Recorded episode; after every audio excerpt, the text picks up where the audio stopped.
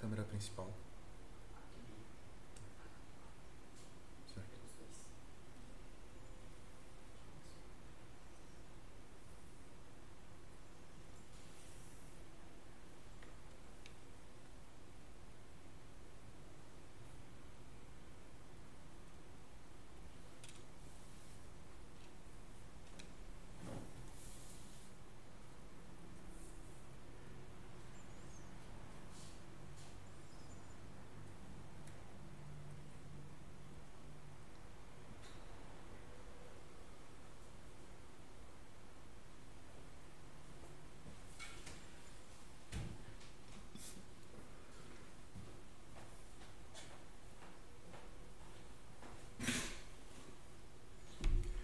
É com grande alegria que voltamos no projeto Sabedoria. Hoje teremos um convidado especial. Todos os convidados do projeto Sabedoria são especiais. Hoje temos o Guilherme. O Guilherme é um amigo, ele faz parte do projeto de mentoria do amigo Jonas Cass, que rendo homenagens e mando um grande abraço ao Jonas nesse momento. E o projeto Sabedoria, ele tem como propósito trazer conhecimento, experiência e muita sabedoria. O Guilherme tem uma experiência muito bacana. O nicho que ele atua é crise de ansiedade. Então nós vamos tratar desse tema hoje, vamos abordar bastante e se alguém quiser fazer alguma pergunta, pode ficar à vontade pelo chat do YouTube. Então na bio do Instagram tem o chat, tem o YouTube e você entra por lá, tudo bem?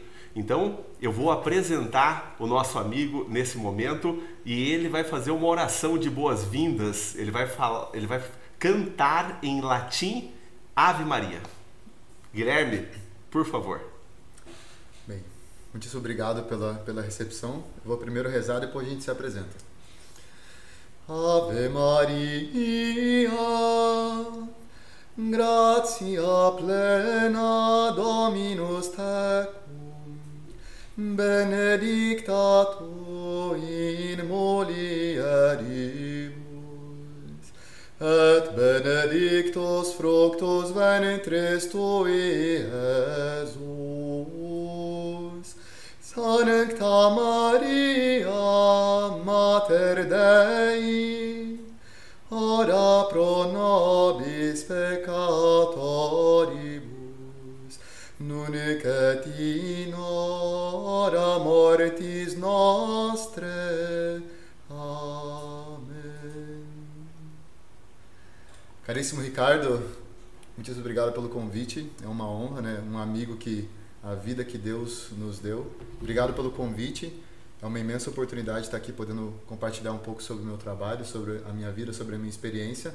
E também é uma imensa oportunidade de conhecer esse projeto do Pode Sabedoria, que visualizando assim, acredito que vai ser o Google da sabedoria. Amém. Que a pessoa vai entrar lá no YouTube, vai procurar uma coisa e vai ter aqui no, no seu podcast, sabe? Então, saiba que um dos argumentos vitais da nossa vida e é o argumento de maior maturidade emocional é o iluminar. É quando eu, com um conteúdo, com o meu serviço, com os meus dons, com os meus talentos, ilumino a vida dos outros para que os outros sejam polos de iluminação e também ilumine a vida de, de outros. Então, isso é o auge da maturidade emocional do ser humano. Na terapia a gente trabalha muito isso, quando a pessoa ela tem essa capacidade de servir, que ela não tem mais pena de si, que ela se coloca a serviço do outro verdadeiramente, é quando ela está cumprindo a verdadeira missão aqui na Terra que é esse propósito de ajudar. Né? Então, é, espero poder contribuir. Você que está nos assistindo, quiser fazer alguma pergunta ao vivo, à medida do possível nós vamos responder o que, o que vier. E vamos lá, né? Vamos falar sobre crise de ansiedade, né? Vamos. Eu vou começar pegando um gancho da tua fala e vou dizer para você que eu concordo que o iluminar é muito importante. Quero deixar bem claro para todos que nos prestigiam nesse momento que se eu tenho um conhecimento e eu posso partilhar o meu conhecimento com o próximo, é a mesma coisa que eu iluminar um ambiente escuro com a luz que irradia de mim. Então imagine que você tem uma vela apagada na sua mão nesse momento e eu tenho uma vela acesa na minha mão nesse momento. Ou você tem uma vela acesa e a pessoa que tem a crise de ansiedade que está nos ouvindo está com a sua vela apagada. O Guilherme vai pegar a vela acesa dele e vai encostar a chama no pavio da vela apagada e vai iluminar. E não custa nada você levar a iluminação para o próximo, que o ambiente ele fica mais claro, mais iluminado, mais contagiado, mais aquecido. E é isso. A Bíblia nos traz no Manual da Vida, em Provérbios, que a sabedoria é vizinha do conhecimento, amiga da abundância, temente a Deus. Enfim, temos muito a falar hoje aqui. O, o Guilherme, ele tem uma mentoria que ele trata pessoas com crise de ansiedade, principalmente membros da Igreja Católica, que ele tem um projeto de vida que ele vai expor para nós. E eu vou começar por essa primeira pergunta. Como que funciona esse projeto que você está inserido junto à Igreja Católica, o papado, que representa o símbolo do teu broche? Ah, perfeito. Então vamos começar. Esse símbolo aqui é dos Arautos do Evangelho. Os Arautos do Evangelho são uma associação de direito pontifício. Então é uma associação internacional que foi chancelada pelo Papa em 2001. Os arautos do Evangelho, neste símbolo, estão simbolizados o, o seu carisma. Então nós temos aqui no centro um ostensório com a Santíssima Eucaristia, certo? Então com o corpo, sangue, alma e divindade de nosso Senhor Jesus Cristo representados aqui. Em cima, Nossa Senhora, a medianeira de todas as graças, a nossa mãe, a nossa rainha, a rainha do universo. E embaixo, o papado, esta instituição que foi criada por nosso Jesus Cristo e colocado nas mãos de São Pedro, juntamente com aquela promessa de que as portas do inferno nunca prevalecerão contra a Santa Igreja. Eu, quando tinha por volta de uns 10 anos, através dos projetos culturais com os jovens que os arautos do Evangelho fazem no Brasil e no mundo, já estão em mais de 78 países, conheci esse trabalho, me encantei. Tenho um irmão que é missionário dos arautos até hoje, que já está com seus 35 anos, faz 20 anos que ele pertence à Ordem dos Arautos. E eu, eu me encantei e comecei a me aproximar mais. Passei cinco anos muito próximo, sendo formado pelos arautos, e depois me distanciei. E cerca de cinco anos atrás, eu dei o meu sim para se tornar colaborador dessa obra. Então, os arautos evangélicos se dividem em três ramos: o ramo masculino, que compreende missionários leigos consagrados a Nossa Senhora, de vida contemplativa e de vida ativa. Então, eles vivem no mundo, mas não são do mundo, mas fazendo apostolado com as famílias, com os jovens, indo nas igrejas, nos asilos, é, visitando hospitais, levando comunhão para os doentes, sabe, atendendo em paróquias. Isso tem os, os, os leigos e tem os padres. E daí nós temos o ramo feminino, que são as irmãs de vida consagrada, que tem as noviças e as freiras, para ficar num, num vocabulário mais fácil de entendimento. E tem a ordem terceira, que compreendem famílias, pessoas simpatizantes que se encantaram, se apaixonaram pelo carisma, querem dar o seu sim para a beleza desse carisma. Os arautos evangélicos têm uma missão de restaurar a beleza na face da terra. O nosso fundador é um paulista, ele é vivo ainda, o Monsenhor João Cladias, se ordenou como sacerdote em 2005. Então, os arautos tiveram aprovação em 2001, em 2005 tiveram os primeiros 15 padres, e neles estava contido o nosso fundador, o Monsenhor João, que está convalescente de um AVC há 13 anos já, sofrendo tudo pela Santa Igreja, sofrendo tudo por nós, sabe, comprando graças para nós que participamos desse carisma. E é uma pessoa de uma vida de piedade, de oração, de ânimo, de entusiasmo, que está ali sofrendo, mas sempre com um sorriso no rosto. Né? Então, eu dei o meu sim nessa obra lá atrás, depois me afastei por um tempo, porque eu acreditava que não tinha vocação para ser leigo. Contraí meu casamento ano passado e estou como terciário já faz três ou quatro anos. E o que acontece? Como eu estou inserido dentro do meio da Igreja Católica, eu comecei a perceber que muitas pessoas pelo fato de passarem por conflitos emocionais, por traumas, se sentem às vezes abandonados por Deus. Mas no fundo, o problema não é espiritual. Então, quando eu me tornei terapeuta, uma das dores que eu encontrei nesse público é que os conflitos emocionais, o fato de você ter passado, talvez você que esteja me ouvindo, né, tenha, tenha vivenciado na sua infância separação dos pais, brigas, agressões, alcoolismos, você se sentiu rejeitado ou dentro da escola, ou dentro do ambiente da família, ou no seu próprio lar, você se sentiu abandonado, excluído, humilhado, tudo isso, esse medo excessivo, essa preocupação que os traumas deixaram na tua alma fazem com que a sua a sua mente, o, seu corpo, a, a, sua vida esteja numa constante, como se fosse um, um, vulcão em erupção emocional. E a todo momento com essas explosões que deixam você impaciente, irritada, ansiosa, depressiva, com vontade de desistir tudo, sem ânimo para levantar e fazer o que tem que ser feito.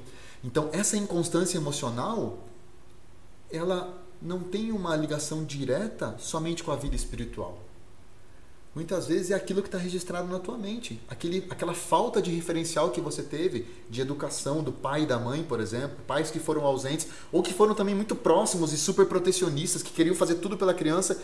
E aí, quando a criança se deparou com o mundo, quando o adolescente precisava tomar as primeiras atitudes dele, ele sentiu muito medo. E aquilo paralisa a pessoa. Então, eu comecei a direcionar o meu trabalho para os católicos porque eu vejo que é uma dor muito latente. E o católico, ele tem uma questão de que Muitas pessoas chegaram para mim e já falaram assim: Nossa, Guilherme, eu vim pedir a tua ajuda porque você é católico. Porque você vai entender os meus problemas mais do que um outro terapeuta que não tem a mesma religião. Então, por isso eu comecei a direcionar e nichar cada vez mais. E hoje eu trabalho no formato de mentorias em grupo, atendendo várias pessoas ao mesmo tempo, com é, sessões terapêuticas ao vivo, temos encontros de oração, temos um grupo, grupo exclusivo no Facebook que as pessoas podem colaborar com compartilhando tanto as suas conquistas, mas também os seus fracassos, as suas dores é o grupo dos corajosos. Tem um grupo de WhatsApp exclusivo também, onde a gente manda todos os comunicados. E aí, junto disso, eu também sempre estou ensinando através de cursos, sabe? Como que a igreja, por exemplo, vê a questão da ansiedade. A gente fala um pouco sobre os perfis de ansiedade, como eu identificar em mim o que me deixa estressado. Porque existe, por exemplo, uma técnica que nós fazendo uma leitura do corpo da pessoa, através do formato do corpo da pessoa, a gente começa a chegar à evidência de como que funciona a mente da pessoa. Você olhando para o corpo de uma pessoa, num bate-papo que nem está comigo aqui agora, você consegue entender na conversa terapêutica como que funciona a mente da pessoa? Não tanto na conversa, mas sim através de fotos e jogando dentro de uma, uma ferramenta. Entendi. Que a gente consegue validar todo o formato corporal. Por exemplo, o formato da cabeça, formato dos olhos, bochecha, depois pescoço, alinhamento de ombros, a parte do tronco, aonde que acumula mais gordura, a largura dos braços e das pernas, sabe? Aonde tem mais massa muscular. Caraca. Então a gente faz uma avaliação corporal completa e, e vai dando notas para o corpo numa tabela, numa ferramenta que é validada, que aí sai um gráfico de percentual de quanto que você tem de percentual em cada um dos cinco perfis de ansiedade. E a partir desses perfis de ansiedade, você consegue entender assim: ah, esse aqui é o medo que paralisa essa pessoa. Por causa de um item que você identificou no corpo da pessoa, que foi colocado nessa ferramenta, você consegue identificar que esse problema que ela tem a origem é ali? Sim. A gente soma as notas, avalia o corpo como um todo. Essa ferramenta vai nos dar um gráfico. E a partir desse gráfico, eu chego para uma devolutiva com a pessoa e aí eu começo a perguntar sobre a vida dela. Por exemplo, Ricardo, me fale um pouquinho dos teus desafios atuais na vida. E a pessoa vai começar a compartilhar as suas dores. E aí, dependendo do que ela falar, eu só vou validar o que o gráfico está me dizendo. E aí eu vou explicar o porquê que ela está vivendo esse desafio. Porque a mente dela funciona assim. Muitas vezes assim, ó, a pessoa ela chega para mim e ela fala assim: Guilherme, eu estou muito sobrecarregado. E aí eu olho o gráfico dela, ela tem o perfil de ansiedade que é o perfil do sobrecarregado, que é aquela pessoa que tem dificuldade de dizer não, que dorme já com uma lista de tarefas pronta para o outro dia, que não consegue dar conta de todas as coisas porque quer resolver o problema do, da tia, do cachorro, do papagaio, do passarinho, e ela esquece de si mesma e é uma pessoa que suporta muita carga emocional, ela vai ter um corpo mais quadrado, mais forte. Por que ela tem esse corpo mais forte? Porque ela precisa aguentar o peso emocional da vida dela. E como que a gente identifica isso? Porque na nossa primeira fase da vida, nos seis primeiros anos, nós passamos por cinco fases distintas que são traumas naturais, que é o trauma da rejeição, o trauma do abandono, o trauma da manipulação, da humilhação e da traição ou exclusão. E se eu tive um forte impacto emocional em cada uma dessas fases, o meu corpo vai armazenar energia e vai criar uma estrutura corporal para que eu não caia mais nessas dores. Deixa eu anotar aqui que eu quero que a gente fale mais sobre isso. São, uh, eu não entendi direito e como você domina a arte, você acaba falando como de forma natural para você, né? Então são seis o quê? São, são é, nos seis primeiros anos de vida. Ah, tá. Nos seis primeiros anos, onde você forma a personalidade da criança. Perfeito. Tá. Porque, o, o porquê que é nessa fase, né?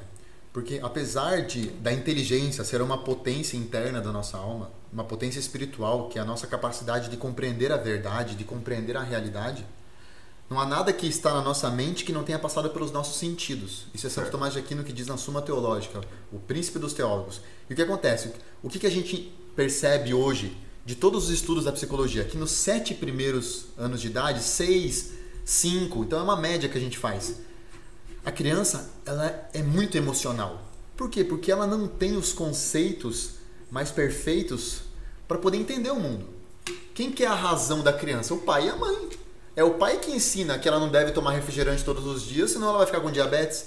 É o pai que ensina que ela tem que acordar cedo, que ela tem que estudar, porque aquilo vai fazer bem para a vida dela. É o pai e a mãe que dão a disciplina. Então a criança, ela puramente recebe as coisas do mundo.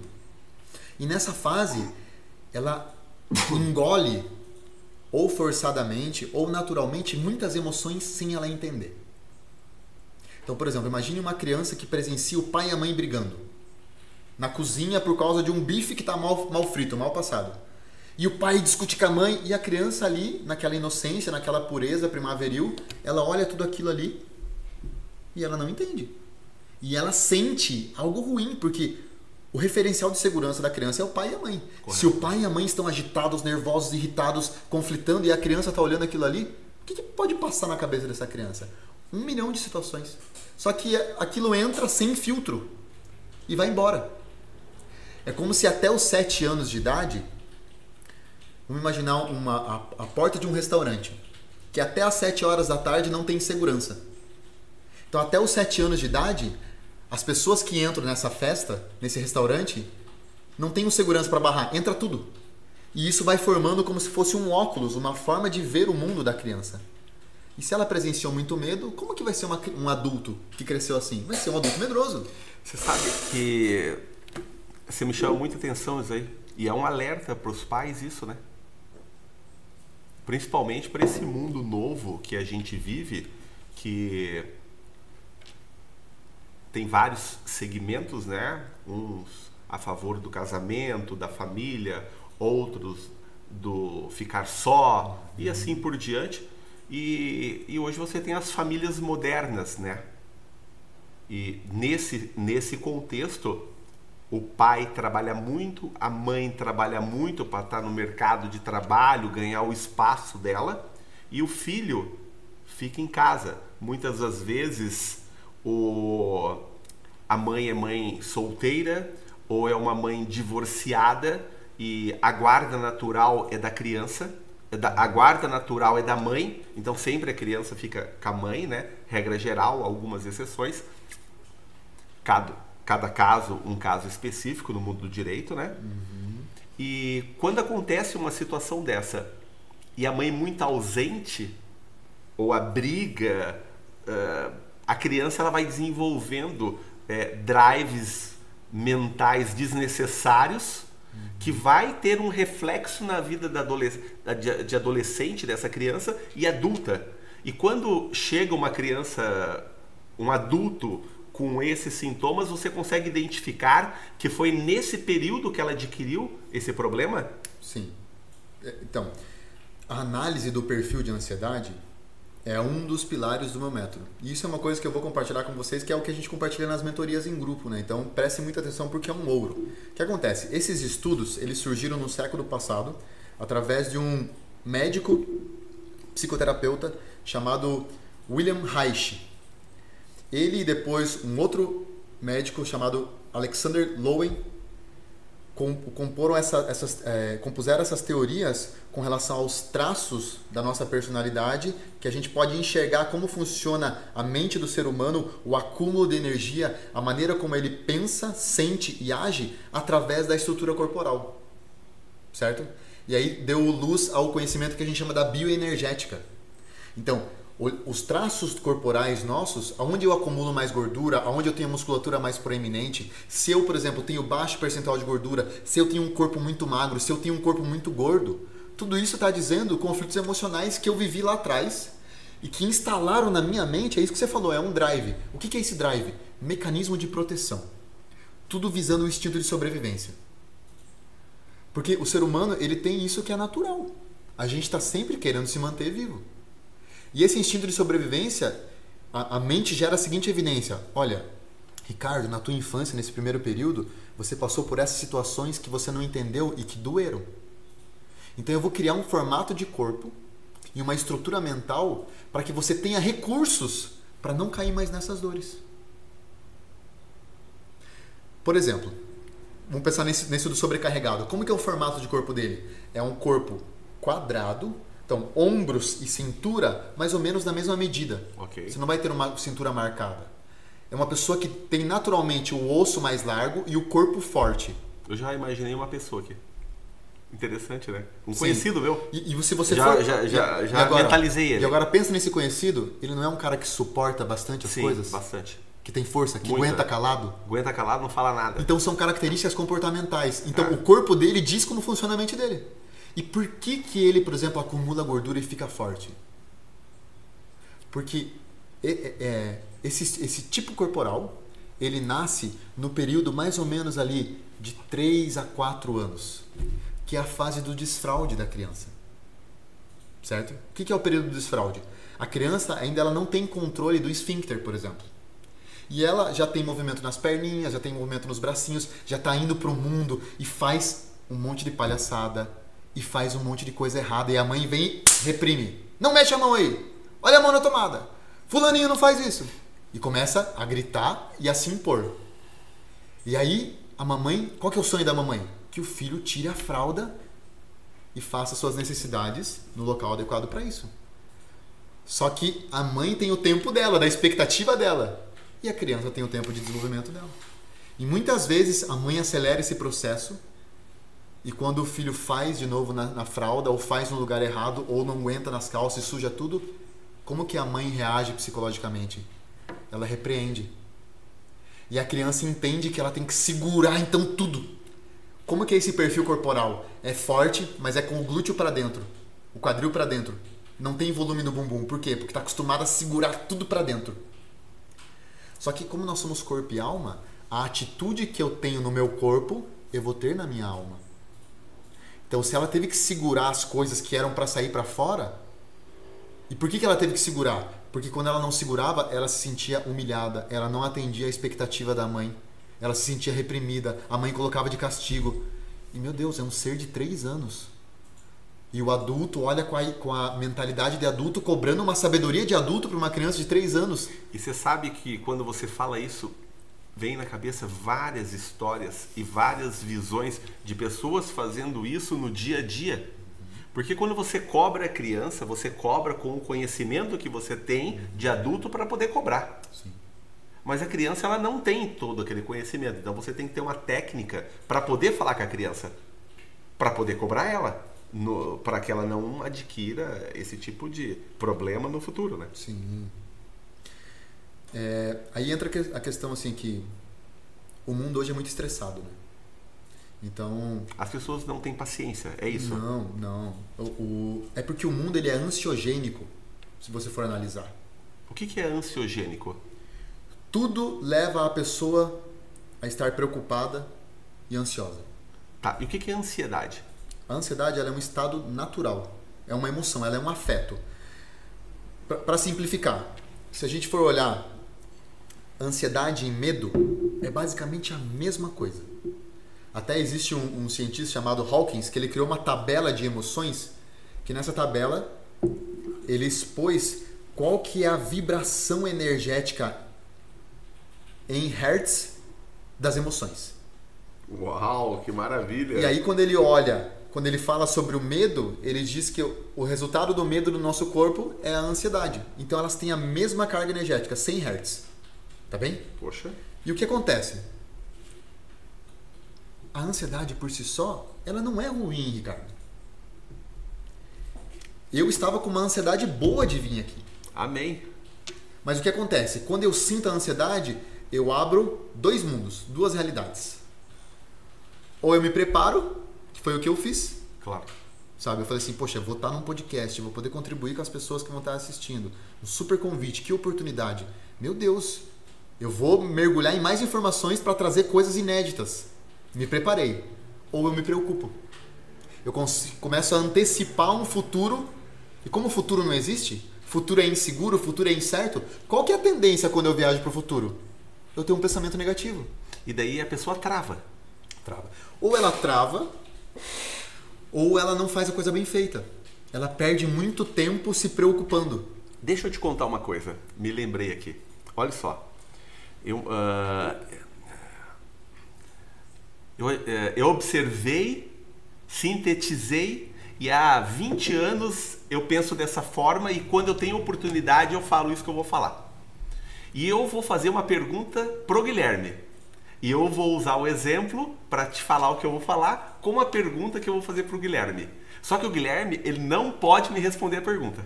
O Guilherme tem que pensar, não pode responder. Combinado? Certo. Tá. Guilherme, quem é você hoje? Você quer que eu responda? Não. Não posso responder, é só ficar te olhando. Só me, só me olhar. Quem é você hoje? Olha o tamanho da profundidade da pergunta para você poder falar quem é o Guilherme hoje. Eu respondo: o Guilherme hoje, ele é fruto de todas as experiências que ele teve na vida dele até um segundo atrás. Esse é o Guilherme. Enfim, queria dar esse exemplo que. E quem será o Guilherme no dia de amanhã? O Guilherme. Tudo que você fizer a partir de agora. E daí tá lá. Tá na palavra, né? Que todo amanhecer é um novo dia para você contar uma nova história. Para você fazer a sua nova história. Então todos os dias você tem a chance de mudar a sua vida. De, de, de, de construir uma história nova. Porque o passado te trouxe até agora. O futuro não existe que é o presente. A gente não sabe amanhã, a gente sabe o hoje. Então, vamos viver o hoje. Quando você fala da, da ansiedade e você divide ela em dois, por isso que eu acabei entrando nesse contexto, Sim. tá? E olha só que interessante, né? A ansiedade, ela pode ser resumida em dois conceitos: medo excessivo e preocupação excessiva. O medo é uma emoção e a preocupação é um estado mental, onde eu me preocupo, eu me ocupo antecipadamente de algo que eu nem sei se vai existir. Só que aí entra um ponto. Se eu tenho o que fazer para resolver, para que me preocupar? Se eu não tenho o que fazer para resolver, para que me preocupar? Então a preocupação é uma coisa inútil na nossa vida. Ela não tem benefício nenhum. Eu vi uma pessoa falar sobre isso, não me lembro onde. Ela falou assim: se você tem um problema, é interessante essa, essa parte. Se você tem um problema, duas coisas. Esse problema tem solução? Tem. Deixa que vai vir a solução. Toca a vida. Não, esse problema não tem solução? Então, tá. Deixa, não tem o que fazer. Ele não tem solução. Sim. Daí entra o ponto, mas por que, que as pessoas se preocupam tanto? Interessante isso. Porque se a, gente, se a ansiedade é preocupação excessiva, a gente entendendo a causa das preocupações excessivas, a gente vai entender o porquê que as pessoas. Por que o Brasil é o país mais ansioso do mundo? Ah, é? Quase 20 milhões. Não sabia essa informação. Sim, 10%. 10% dos brasileiros. Só que 10% que buscaram ajuda, que ou estão tomando remédio, ou foram fazer terapia, ou foram no SUS pedir alguma coisa, que, que se assumem e foram buscar ajuda. Tá em estatística isso. É, estatística. Isso é a OMS. Forte. Então, sim, muito forte. Na pandemia aumentou 25%. Os medicamentos, notícia de 25 de agosto agora, 2023. 36% de aumento na compra de remédios para ansiedade. Então já é uma pista que remédio não resolve. Porque se está aumentando a compra de remédio e está aumentando o número de ansioso, alguma coisa está errada, né? Correto, não está resolvendo. Não está não tá batendo essa informação, né? Então, se a gente analisar que o número de profissionais que entram no mercado para cuidar desse, desse nicho está aumentando, é porque tem muita gente muita procurando. Demanda, muita demanda. Muita demanda. Porque assim, ó, 10% a gente está falando de ansiedade, a gente não está falando de transtorno bipolar, a gente não está falando de depressão, a gente não está falando das compulsões alimentares, de esquizofrenia, dos surtos psicóticos, que daí é um campo de, sabe, vasto. A gente está olhando de uma coisa, que é a minha especialidade, crise de ansiedade. Tá, a crise de ansiedade, ela, uh, ela atinge, primeira pergunta, ela atinge qual faixa etária? Todas. Todas? Todas. Então vai do adolescente é, ao avô, o, Sim, ó, o velhinho. Eu já atendi clientes. Eu não tenho o costume de atender crianças, porque o problema da criança é o pai e a mãe, sabe? Então você tem que fazer uma, uma psicoterapia com o pai e com a mãe também. Mas em casos assim de pessoas muito próximas, sabe? Eu abro exceções e a criança cheia de medo não consegue dormir, tá urinando na cama, tem que dormir de luz acesa. Opa, peraí, tem uma coisa errada. Ela tá vivendo algum conflito. Ela vivenciou muito medo já. Às vezes ela vivenciou um medo dentro da barriga da mãe. A gravidez foi difícil, ou a mãe quis abortar, ou tinha muita briga, ou até muito estresse, sabe? Coisa do a, a mãe trabalhou até o último dia do parto ali, estava preocupada. Isso causa um, é que é o trauma da rejeição, que é o perfil que a gente chamou fora da casinha que é a pessoa que tem a cabeça grande, corpo magro. Braço magro é um retângulo fino. É a pessoa que tem medo de expor as suas ideias. Ela, ela sofreu um trauma na fase que somente o cérebro dela, a mente estava registrada somente no cérebro, porque ela não tinha corpo ainda, ela era um feto pequenininho. Mas a energia mental dela ficou concentrada no cérebro. Quando a mãe, por causa das preocupações do que, ou do que tenha acontecido, solta muita cortisol na placenta, a criança se fecha ela se isola. E ela começa a armazenar energia na cabeça. São pessoas extremamente criativas, raciocínio lógico. Só que tem exaustão mental, excesso de ideias. São pessoas que têm muita iniciativa de ideias e pouca acabativa, porque não tem energia corporal para executar. Isso é um exemplo. Tá. Então, imagine que a criança passou por isso. Ela, desde pequenininha, ela vai ter tendência ao medo de se expor. Por quê? Porque quando ela estava lá na barriga da mãe e ela se expôs à vida, ela se sentiu rejeitada pelo cortisol. E aí a criancinha que não consegue falar em público quando é pequenininha, que pede para ela apresentar um, um, um, trabalho na sala e as crianças começam a dar risada, re reforça o trauma dela. Ela Trava se sente mais. mais rejeitada. Então ela cai mais na dor do trauma, que é a dor da rejeição. E daí ela chega em casa, ela quer compartilhar aquela dor, os pais não dão atenção. Os pais ficam no celular e não dão oportunidade dela se abrir. Daí ela fala assim: Meu Deus, eu não presto mesmo. Então, uma criança com essa tenra idade, 7, 8 anos, já pode ter episódio de crise de ansiedade. Eu já atendi crianças dessa idade, já atendi adolescentes de 13, de 15, já atendi senhoras de 67, de 70 anos. Porque a ansiedade ela tá para todo mundo, né? E aí a gente volta no ponto, mas da onde que vem essa preocupação? Da onde? Dos traumas.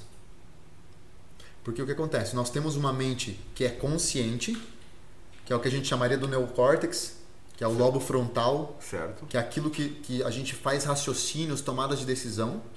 E nós temos uma mente que seria o subconsciente, que seria o nosso sistema límbico, nosso sistema reptiliano, pensando em divisão cerebral. O subconsciente armazena 95% da nossa vida. Então, das nossas tomadas de decisão, 95% vem de um padrão existente já. Que são ideias persistentes que tem aqui que falam muito do meu perfil de ansiedade. Que falam muito da minha primeira infância, dos meus referenciais, das minhas crenças que eu aprendi lá naquela época que não tinha segurança na porta do restaurante, estava entrando todo mundo, sem filtro. Então o que acontece? Vamos imaginar assim, ó você falou sobre a mãe solteira. Uma realidade muito comum. Daí a mãe solteira que vai fazer faculdade e que está fazendo uma transição de carreira. Ok. E daí ela resolve se mudar de casa. Olha o tanto de mudança na vida dessa pessoa. A criança ela tinha mãe à noite, não tem mais porque a mãe estuda.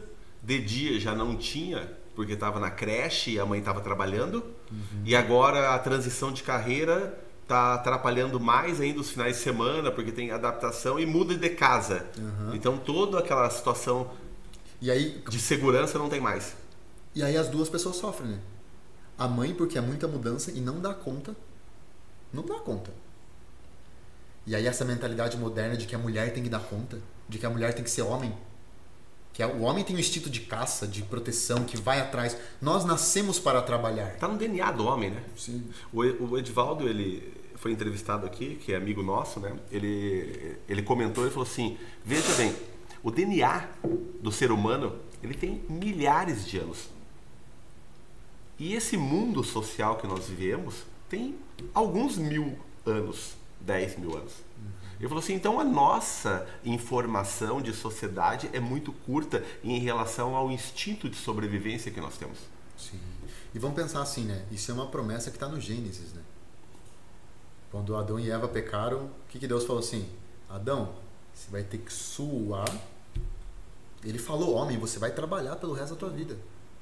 E o que ele falou para a mulher? Vai ser submissa ao homem. A sociedade de hoje não, não aceita isso. Mas o que, que é submissão? Não é eu ser escravo, levar chicotada, Não. faz.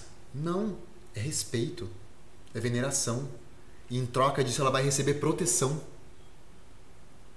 É o menor para o maior que também se inverte. O- Nós somos menos que as mulheres. Nós não conseguimos portar um bebê que nem a minha esposa está grávida. Nós vamos ter o nosso primeiro filho em dezembro.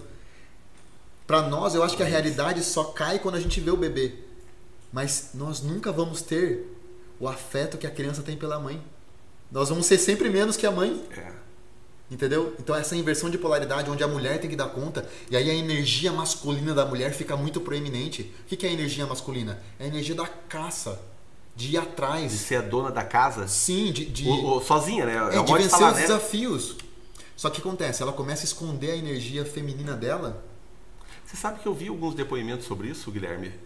E aonde a mulher, depois de realizada, ela falou assim: e agora? O que, que tem depois? Porque ela se realizou profissionalmente, mas daí ela esqueceu da família. Sim. Porque o homem tem esse jeito tal, e a mulher, se ele tem a mulher da casa que ajuda, porque o casal é esse, né? Não interessa se a mulher tá em casa cuidando do- dos filhos ou da casa ou até do junto do marido, mas o marido tá na rua trazendo um alimento para casa e os dois juntos formam a família. E o que que é o mais perfeito? É o comum acordo. É, é, é o diálogo. Não, não dá pra impor. Por exemplo, os meus pais sempre trabalharam fora. Os dois. Se eles não tivessem trabalhado fora, eu não teria tido o estudo que eu consegui ter. Eu tinha bolsa em colégio particular, mas meus pais ali, ó, dia e noite, sabe? Então, nossa, hoje eu sou muito grato a isso. Mas na minha infância eu não entendi muito bem isso. Porque eu ficava sozinho, às vezes na tarde em casa, e meu pai e minha mãe trabalhando o dia inteiro fora, e eu lá, comendo traquinas, tomando Coca-Cola e assistindo televisão. Você acha que isso foi bom pra minha saúde? Não foi. Você acha que eu não senti sozinho? Daí o meu irmão foi cedo morar numa ordem religiosa, ser missionário. Sim. Eu fiquei muito tempo no ócio, Você tem muito impacto. sem exemplo. O que, que eu fiz? Fui para as drogas. Entendeu? Então, muitos traumas que aconteceram na minha vida, eu sei que hoje me influenciaram. Mas meu pai e minha mãe fizeram isso de propósito, fizeram o meu mal? Não. Eles fizeram tudo por amor. E a terapia ela tem um- uma, uma questão da misericórdia. Quando você olha para tua história e você muda esse significado que a tua mente intuiu de emoções, de coisas desagradáveis, e você olha e respeita e venera e põe os joelhos no chão e fala assim: "Meu Deus, obrigado pelos pais que você me deu". A história do meu pai, quando eu conheci a história do meu pai, Ricardo, eu fiquei boca aberta. Meu pai passou fome quando era pequeno. Entendeu? Meu pai veio com sete irmãos de Palmas, no interior do Paraná, em cima de um caminhãozinho com meu avô, sem casa para morar em Curitiba. Vieram na louca, raspando panela de arroz queimado. Quando ele me contou isso, eu falei assim: Meu Deus, e eu reclamando dele, às vezes querendo cobrar que meu pai fosse diferente. Só que a gente só acorda depois de uma idade, né? Sim. Esse é o, é o mais difícil. Eu vejo que a gente cobra muitos pais quando a gente é mais novo e depois que você fica mais velho, você fala assim: Meu Deus, esse mundo é muito difícil. É verdade. Mas é, mas é um ciclo natural, né? É. Tem uma teoria, eu acho que é antroposofia, se eu não me engano, que fala sobre isso, que até os 28 anos o homem, quando a gente fala em teologia, em filosofia, a gente se refere a homem, nós estamos falando em homem e mulher, sabe? Então, o homem e ser humano. Até os seus 28 anos, os conceitos da vida dele são muito instáveis. Passou dos 28 que ele bota uma ideia mais fixa na cabeça que é aquilo que ele quer para a vida dele. Então, até os 28 anos, nós somos muito ingratos, muito inconstantes. Por quê? Porque a gente está buscando ainda o sentido da vida. Sabe? Uma estabilidade na nossa vida financeira, no nosso trabalho, em tudo. Só que a virada é muito rápida, né? Porque Sim. chega 28, você não conseguiu. Daí chega 29, daí 30, 30, opa, começa a começa a autocobrança, né? Sim, porque principalmente a mulher. A mulher nessa idade é mais difícil, porque daí não teve filho ainda, não casou, vai fazer 30 anos. Vai passando, é muito difícil depois. Por causa da questão hormonal também, né? E, nesse, e, e- e esse tipo de público, de 25 a 35, você atende muitas pessoas com crise de ansiedade? Você tem alguns exemplos para nos brindar? Ó, por exemplo, tem uma, uma moça que os meus, as minhas mentorias elas duram dois meses, sabe? Tanto a individual quanto a em grupo é um pouco mais curta, são cinco semanas. Então, em cinco semanas nós eliminamos as crises de ansiedade. Eu tenho um depoimento de uma moça, 23 anos, por exemplo, mais nova ainda. Que normalmente a gente pensa assim, poxa, mas com 23 anos que preocupação que essa moça tem? Ela já morava sozinha. O que, que ela viveu na, na infância? Os pais se separaram. O pai era militar, morava longe. Ela teve que ficar com a mãe. E o convívio não era bom com a mãe. A mãe era muito crítica. Não que esteja errado, mas normalmente a mulher ela vai ter uma ferida materna. Isso é importante. Homem tem ferida paterna. Por quê? Porque o homem, quando ele tem um filho, o que, que ele faz com o filho? Ele não fica, ai, meu filhinho, meu lindinho. Não, ele joga pro mundo, ele joga pra cima, ele fala, filho, vamos correr, vamos pular. Expõe o filho ao medo. E o filho sente um pouco de aversão a isso. Porque quando ele chega na mãe, a mamãe pega o bochechinho e fala assim, ai, você é meu bebê, você é meu príncipe, vem aqui afaga e não sei o quê. E com a mulher é o contrário, é o pai que faz isso, minha princesa, vem aqui dar um beijo no pai. E a mãe, filha, senta direito. Isso aqui não é coisa de menina. Enxuga Cruza as pernas. Isso. Então percebe como essa, esse excesso de crítica a mulher começa a transferir para ela mesma. Porque se ela fala assim, se a minha mãe cobrava isso, é sinal que eu devo ser assim. Por mais que eu não consiga, eu vou continuar mantendo esse padrão. Isso fica tudo no subconsciente dela. E ela se torna uma mulher que se cobra demais.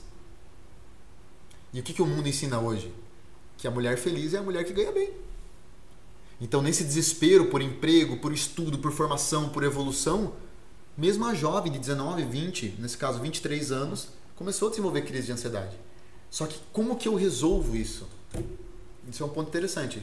A gente tem que primeiro voltar lá no passado, reprocessar os traumas. Reprocessar. O que é reprocessar? Reprocessar. Processar novamente. O que são traumas? Traumas são, a gente chama de eventos traumáticos, né?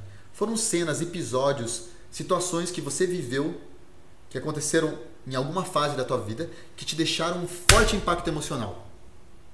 Ou medo, ou tristeza. Teve alguma emoção muito forte que deixou um rastro negativo em você. Só que o problema não é o fato, o problema é a percepção que você teve do fato. Então a gente tem que voltar lá atrás e mudar essa percepção. E isso se faz de maneira muito simples, muito rápida. Tem gente que, que em uma sessão conseguiu se libertar das crises de ansiedade comigo. Por quê? Porque a gente vai direto na causa. Entendeu? Que são os traumas. Então esse é o primeiro ponto. Segundo ponto, eu tenho que entender qual que é o meu perfil de ansiedade. Porque tá, eu eliminei o trauma lá de trás, mas hoje na minha vida eu ainda tenho alguns medos que me paralisam. Eu tenho algumas preocupações segundo o meu perfil. O medo de se expor, o medo de se sentir abandonado porque eu quero ser aprovada. É o medo de desagradar os outros, de eu, digo sim para todo mundo. É o medo de me sentir manipulado, de eu quero controlar tudo na minha vida, as pessoas, as situações, as expectativas, tudo sob meu controle. É o medo de se sentir excluído, então eu fico me cobrando demais, eu tenho que ser melhor em tudo. Então, quando eu entendo o perfil de ansiedade da pessoa, eu já falo para ela assim, ó, Ricardo, a tua tendência em ficar ansioso é quando você assume muito compromisso, porque você fica sobrecarregado, daí você não tem tempo para você. Aí quando você olha pra você, já é tarde demais, você já tá estressado. Aí você desconta na tua esposa, aí você desconta no teu colaborador, aí você desconta no teu pai. Então eu começo a ensinar pra pessoa qual que é a estratégia para ela usar no presente, porque o passado a gente resolveu. Faz sentido? Faz. Interessante isso, né? Então, eu olhei pro passado, eu olhei pro presente, e como é que a gente faz para resolver os medos do futuro, que ainda continua? Oração. Eu achava, eu ia falar outra coisa. Eu ia falar projeto. Também. Mas é que projeto eu não coloco ele como um pilar, ele está dentro do, do contexto como um todo. Quando eu olho para o meu presente, eu preciso ter objetivos, preciso É. saber onde eu quero chegar, preciso ter organização, né? Correto. E é importante isso, ó. Gente, nem tudo é ansiedade. Às vezes é falta de prioridade. Nem tudo é ansiedade. Rimou, né? Rimou. Nem tudo é ansiedade, às vezes é falta de prioridade. Você não tem uma lista de tarefas, você não tem objetivo, você não tem meta, você não sabe onde você quer chegar. Você lembra que nós conversamos agora há pouco sobre a, a questão de pedir as coisas para Deus? Sim. E daí a gente vai lá e faz a oração, é, focaliza o pensamento, o desejo, faz por merecer, e daí você tem aquilo. E daí a hora que você tem aquilo que você quis, mesmo assim tem um vazio. Olha, interessante isso. Tem um artigo de uma psicóloga que ela, ela é da linha da psicologia tomista. O que é psicologia tomista? É a psicologia. A psicologia é uma matéria, né? Então, psicologia, estudo da alma. A, a, teolo, a teologia ateia, ou a filosofia ateia, a filosofia mais moderna, que não coloca Deus nas coisas, vai falar que é o estudo da mente. Mas psico é alma em grego.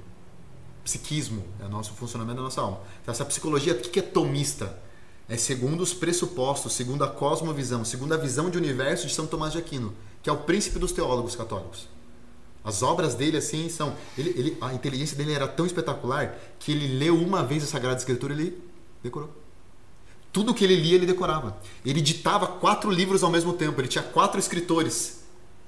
Então, a Suma Teológica, ele não, ele não terminou todos os escritos dele, porque ele teve no final uma graça. A história dele de vida é muito bonita. Daria para fazer um podcast só sobre ele, porque o homem, com três anos, no convento dos beneditinos, ele perguntava para os monges: quem é Deus? Com três anos. E no final da vida ele teve essa resposta. Ele teve uma visão com a Santíssima Trindade. E ele viu Deus face a face e ele pegou os escritos dele e começou a queimar tudo. Deus que estavam perto dele, os outros montes, meu Deus, o que você está fazendo, Tomás? Ele falou assim, não, isso aqui não presta. Eu quero isso aqui, ó. Daí passou um tempo ele morreu. Numa viagem, sabe, com uma doença. Mas ele teve essa, essa visão. Então, essa essa essa essa, psico, essa psicóloga de estudo de psicologia atomista, porque a psicologia atomista ela olha para a alma enquanto inteligência, vontade e sensibilidade. E a ansiedade ela entra na nossa sensibilidade, nas nossas emoções, nos nossos afetos. E ela fala assim: existem dois afetos principais que causam ansiedade.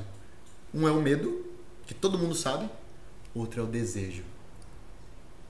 O desejo não realizado ou o desejo imaginário? O, o desejo obsessivo de querer as coisas, de ter posses. Que daí gera uma preocupação, porque eu não tenho, porque eu não tenho. E o vizinho tem. É. Não só por causa disso, mas às vezes é uma coisa lícita. Por exemplo, quantas e quantas pessoas sonham em ter o primeiro milhão antes dos 30? E a pessoa coloca uma ideia obsessiva. Só que aí que tá. Ricardo, qual que é a finalidade do homem nessa terra? Ele nasceu para ganhar um milhão antes dos 30? Não. Ou ele nasceu para a vida eterna? E aí eu esqueço da minha vida espiritual, eu esqueço de tudo, eu esqueço de família, eu passo por cima dos outros, eu sou desleal, eu sou desonesto, mas eu consegui o primeiro milhão antes dos 30. E quando eu consigo o primeiro milhão, é como se fosse uma, um gráfico. Aqui está no ponto zero. Aí eu miro um milhão. Fiz tudo, tudo, trabalhei, não tive família, não de família, estudei, virei madrugadas, tocação de peça, mas ganhei um milhão. Quando eu chego aqui no um milhão, eu entro na frustração. Pá. Ah, não, não era um milhão, eu tenho que comprar uma casa em Miami. E começa, e vai atrás do sonho. Compra a casa, tá. Por quê? Porque na matéria, isso aqui é matéria, não é. tem estabilidade. A matéria está sempre se corrompendo. Concorda comigo? Concordo. Que tudo que existe está se degradando? O espírito não. Então, por isso que a sabedoria, quando a gente olha para as verdades do espírito, as verdades sobrenaturais que estão acima da nossa natureza, as realidades divinas, isso que sustenta a alma do ser humano. Por isso que você às vê uma pessoa com poucas posses, mas muito bem espiritualmente. Mas você, sabe que se você conversar com alguém que já tirou o primeiro carro ou um carro zero e perguntar para ele o seguinte: você dá bola para isso? Ele vai falar assim: não. Ah, já teve a casa. Não dá. A pessoa tem a necessidade de ter para saber que não precisa. O, o, o, Mike Tyson, lutador de boxe americano, uma lenda, ele disse numa entrevista recente que ele teve de tudo, mas perguntaram qual foi a melhor fase da vida dele, que ele começou a, a lutar muito cedo e, e, ele teve um sucesso muito cedo, né? Ele falou assim, quando ele foi preso, que ele ficou três anos, né? Ele falou assim que foi os três anos melhores da vida dele, aonde ele se encontrou com Deus e não tinha preocupação. Deixa eu te contar uma coisa então. Eu já passei um dia preso. E é realmente chocante você aprende a dar valor para tua vida ali, sabe? É, não fiquei preso junto com os piores porque eu tinha curso superior já. Mas esse dia que eu passei preso, passa um filme na tua cabeça. Você fala assim, caramba, sabe? Meu Deus, olha como é a minha vida. E eu tava do lado de pessoas que são da favela, sabe? Que não tinham onde cair morto. E aí eu tava passando frio, de noite, um frio tinha chovido dentro da cela, tava tudo molhado o chão. E aí eu batendo o queixo, o rapaz estava do meu lado, nós estávamos deitados no papelão. Ele estava se cobrindo com o papelão, ele falou assim: "Pega para você aí". Tipo assim, eu já tô acostumado já, sabe? Sim, a solidariedade foi uhum. maior. E eu falei assim, cara, e eu saí, foi essa grande viragem de chave na minha vida, foi em 2018 isso. Depois que eu saí dali, eu já estava mergulhando nos, nos estudos de comportamento humano e eu tive a virada de chave na minha vida, sabe? De buscar ajuda terapêutica, de entender as minhas crises de ansiedade, de entender o porquê que eu, eu era tão fascinado por droga. Porque eu nunca tomei remédio, mas o meu, o meu a lazer, fuga. a minha fuga era a droga. Que é o mesmo efeito de um ansiolítico, de um, de um hipnótico, uhum. né? Mas é interessante essa questão, porque a dor. Por que, que Deus permite que a gente sofra? Interessante isso, né? Para colocar a gente no nosso lugar. Então ele puxa o tapete na hora que precisa? Mais ou menos isso. Porque o que acontece? Somente dentro do catolicismo, somente com a figura de Cristo em evidência, de Nossa Senhora em evidência, a gente vai entender o porquê do sofrimento. As outras religiões não conseguem pegar esse conceito. Você sabe que é verdade, né? Uh, é difícil você falar em sofrimento em, em outra religião. A Igreja Católica ela trabalha muito a penitência, né? Você tem que ser penitenciar, né? Sim. É que em qual sentido, né? Para o católico, qual que é a, a finalidade última da nossa vida? Ir para o céu. Nós somos concebidos no pecado original. Então nós temos efeitos do pecado original a todo momento em nós. A gente acorda, a gente sempre quer ficar um pouquinho mais deitado na cama, preguiça. A gente quer sempre estar bem vestido, às vezes de forma excessiva para impressionar, vaidade.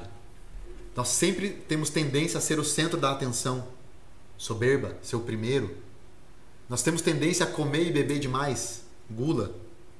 Temos tendência a nos apegarmos à matéria, à avareza. Temos tendência, quando alguém pisa no nosso pé, a querer matar o sujeito, ira. São os vícios capitais. Da onde que vem isso? É das, da nossa alma. A nossa alma está maculada com o pecado original. Então, para o católico, existe um combate contínuo. Na verdade, não só para o católico, porque todos os seres humanos são concebidos do pecado. Mas dentro da doutrina da Igreja Católica, a gente sabe que a nossa vida é uma luta. Todo dia, né? Todo dia. Você tem desafios. Você não pode desanimar. Não. E toda hora você tem que superar. Porque não tem como não superar. Porque você tem que superar e avançar. E, e daí já vem o próximo. E são sofrimentos inevitáveis. Por exemplo, um sofrimento inevitável. Para a nossa alma de, de concebida no pecado original, que temos más tendências. Nós, enquanto homens, nós temos uma tendência natural a sentirmos atração por mulheres. É natural. Mesmo você sendo casado. Se você se passa uma pessoa bela, você tem tendência aos olhos só que você pode escolher não olhar, não consentir. Olhar não é pecado. Perdão, ver não é pecado. O pecado é olhar e consentir. Nosso Jesus Cristo dizia para os fariseus, né? Não é o, o, o, pecado não é o desejo? Hum. Você olha como olha um sofá, uma coisa bonita, mas quando você deseja aquilo que não é teu para você, dali é o pecado. É que assim, tudo começa no pensamento já, né? Nosso Jesus Cristo batia muito nos fariseus nesse sentido que para a lei deles assim, ah, se, se eu cobiçar a mulher do próximo, se eu cometer adultério é pecado. Nosso Jesus Cristo disse: quando você olhou e em pensamento você cobiçou, você já pecou. Sim, isso que eu falei. É, quando você bate em alguém é pecado. Se você olhou e você teve ira, isso já é pecado. Então tudo começa no pensamento, né? Por isso essa, essa, essa vigilância dos pensamentos a todo tempo. Então, para nós, a vida é uma luta. A vida é uma constante batalha. Certo? E eu estava falando para você daquela psicóloga que falou sobre o desejo e sobre o medo. Então, às vezes na nossa, na nossa vida, a gente começa a vislumbrar coisas que a gente quer ter, quer ter, e a gente começa a criar um enredo, um estado de ansiedade, de posse, de ter. E quando eu consigo aquilo, eu vejo que é pura frustração, é um vazio. Então, a crise de ansiedade, ela não é só causada por causa do medo e dos traumas, mas por causa de uma preocupação excessiva de conseguir as coisas para me comparar com os outros. Você sabe que quando você tem um desejo muito grande de conhecer uma pessoa que é referência para você, depois que você conhece ela e você vê que ela é uma pessoa simples, de carne e osso, igual a você, porém ela tá lá no patamar, porque ela trabalhou bastante, é o negócio dela, daí você fala assim: "Ah, eu também posso". Sim. Ah, eu não quero isso. Você você consegue se colocar e entender que aquilo é possível, é um ser humano, pagou o preço para estar lá? Sabe que é uma coisa muito triste nesse sentido, que é a falta de modelos, né? Porque o, o ser humano ele se relaciona muito através de mimetismo, de mímica. Ele reproduz o comportamento dos outros. Correto? Só que quais são os modelos da nossa sociedade moderna? É quem tem muito dinheiro. A gente não olha para a vida moral das pessoas. O que, que o jovem quer ser? Ele quer ter os, os bilhões do Neymar. Ele não tá nem aí se o Neymar já tem tantos filhos ou se cada dia tá com uma mulher diferente. Mas ele quer o dinheiro. O que, que o cantor famoso? Eu, eu, eu acho que eu, eu vi um pastor falando sobre isso. E ele pegou e falou o seguinte: é, chegou a, a pessoa da igreja e falou, pastor, eu queria ter a vida daquela pessoa. Ele falou assim: ah, é? Sim, olha que vida. Ele conhecia a vida da pessoa. Ele falou assim: mas você queria perder um filho? Que ela perdeu um filho. Não, não, isso não. Queria ter o que ela tem. Ele falou: não estou entendendo. Você quer ter o que ela tem ou a vida dela? Porque ela perdeu um filho, está pagando. Ou a, a mente deve estar. Tá... Você entendeu que, que situação colocada? Tem, tem uma história bem interessante sobre a nossa cruz, né? Cada um tem a sua cruz. Correto. E ela foi feita perfeitamente para encaixar no nosso ombro. Sob medida. Uh, aí tem um rapaz que estava no Vale das Cruzes lá, na hora de começar a jornada dele. E ele falou assim: Não, essa cruz aqui está muito pesada e está muito grande. E largou e foi procurar uma menorzinha lá, uma pequenininha. Aí pegou: Não, essa aqui é levinha, essa aqui aguenta a viagem inteira. Aí começou a viagem. Em determinado momento chegou um morro, um vale, um penhasco e outro morro. E cada pessoa que parava colocava a sua cruz e passava com uma ponte e passava. E tava todo mundo colocando a cruz exata, porque ninguém trocou, só ele. Todo mundo tá sob medida, né? Todo mundo. Porque, eu... porque Deus dá a força necessária. E aí, isso. O que, que tem a ver isso com ansiedade? Que muitas vezes a ansiedade também. O que eu acredito que Deus permite na nossa vida para nos abrir os olhos. É isso mesmo que você quer para tua vida? Você está desejando tanto isso? Por quê? Você está temendo tanto isso? Por quê? Porque a gente tem que começar a questionar esse, né? Questionar os nossos objetivos muitas vezes. Porque tem coisas que vão fazer mal pra gente. Essa, essa ideia obsessiva da posse, por exemplo, é o que os jovens sofrem muito. Normalmente, quando chega pessoas com ansiedade mais novas, 25 menos, 25 anos para baixo, é muito uma ansiedade de desejo, de ter as coisas que eu preciso ser, mas o ser não tem nada a ver com o ter, e, né? E, e o jovem fala isso para você? Não fala, mas você vê pelas evidências da vida dele. Que ele tem esse desejo? É, porque, porque é, é num diálogo, porque o que, que eu faço? Eu faço uma anamnese. Eu falo assim, Ricardo, qual é o teu maior desafio hoje? Ah, e o que está te impedindo de conquistar esse desafio? Certo? Qual é o seu objetivo para esse ano? Eu começo a entender a vida dele. Tá, e o que, que vai acontecer se você não conseguir isso? Aí o cara começa a abrir. Não, mas se eu não conseguir isso, vai me afetar dessa maneira. Como que os meus amigos vão me ver se eu não tiver isso?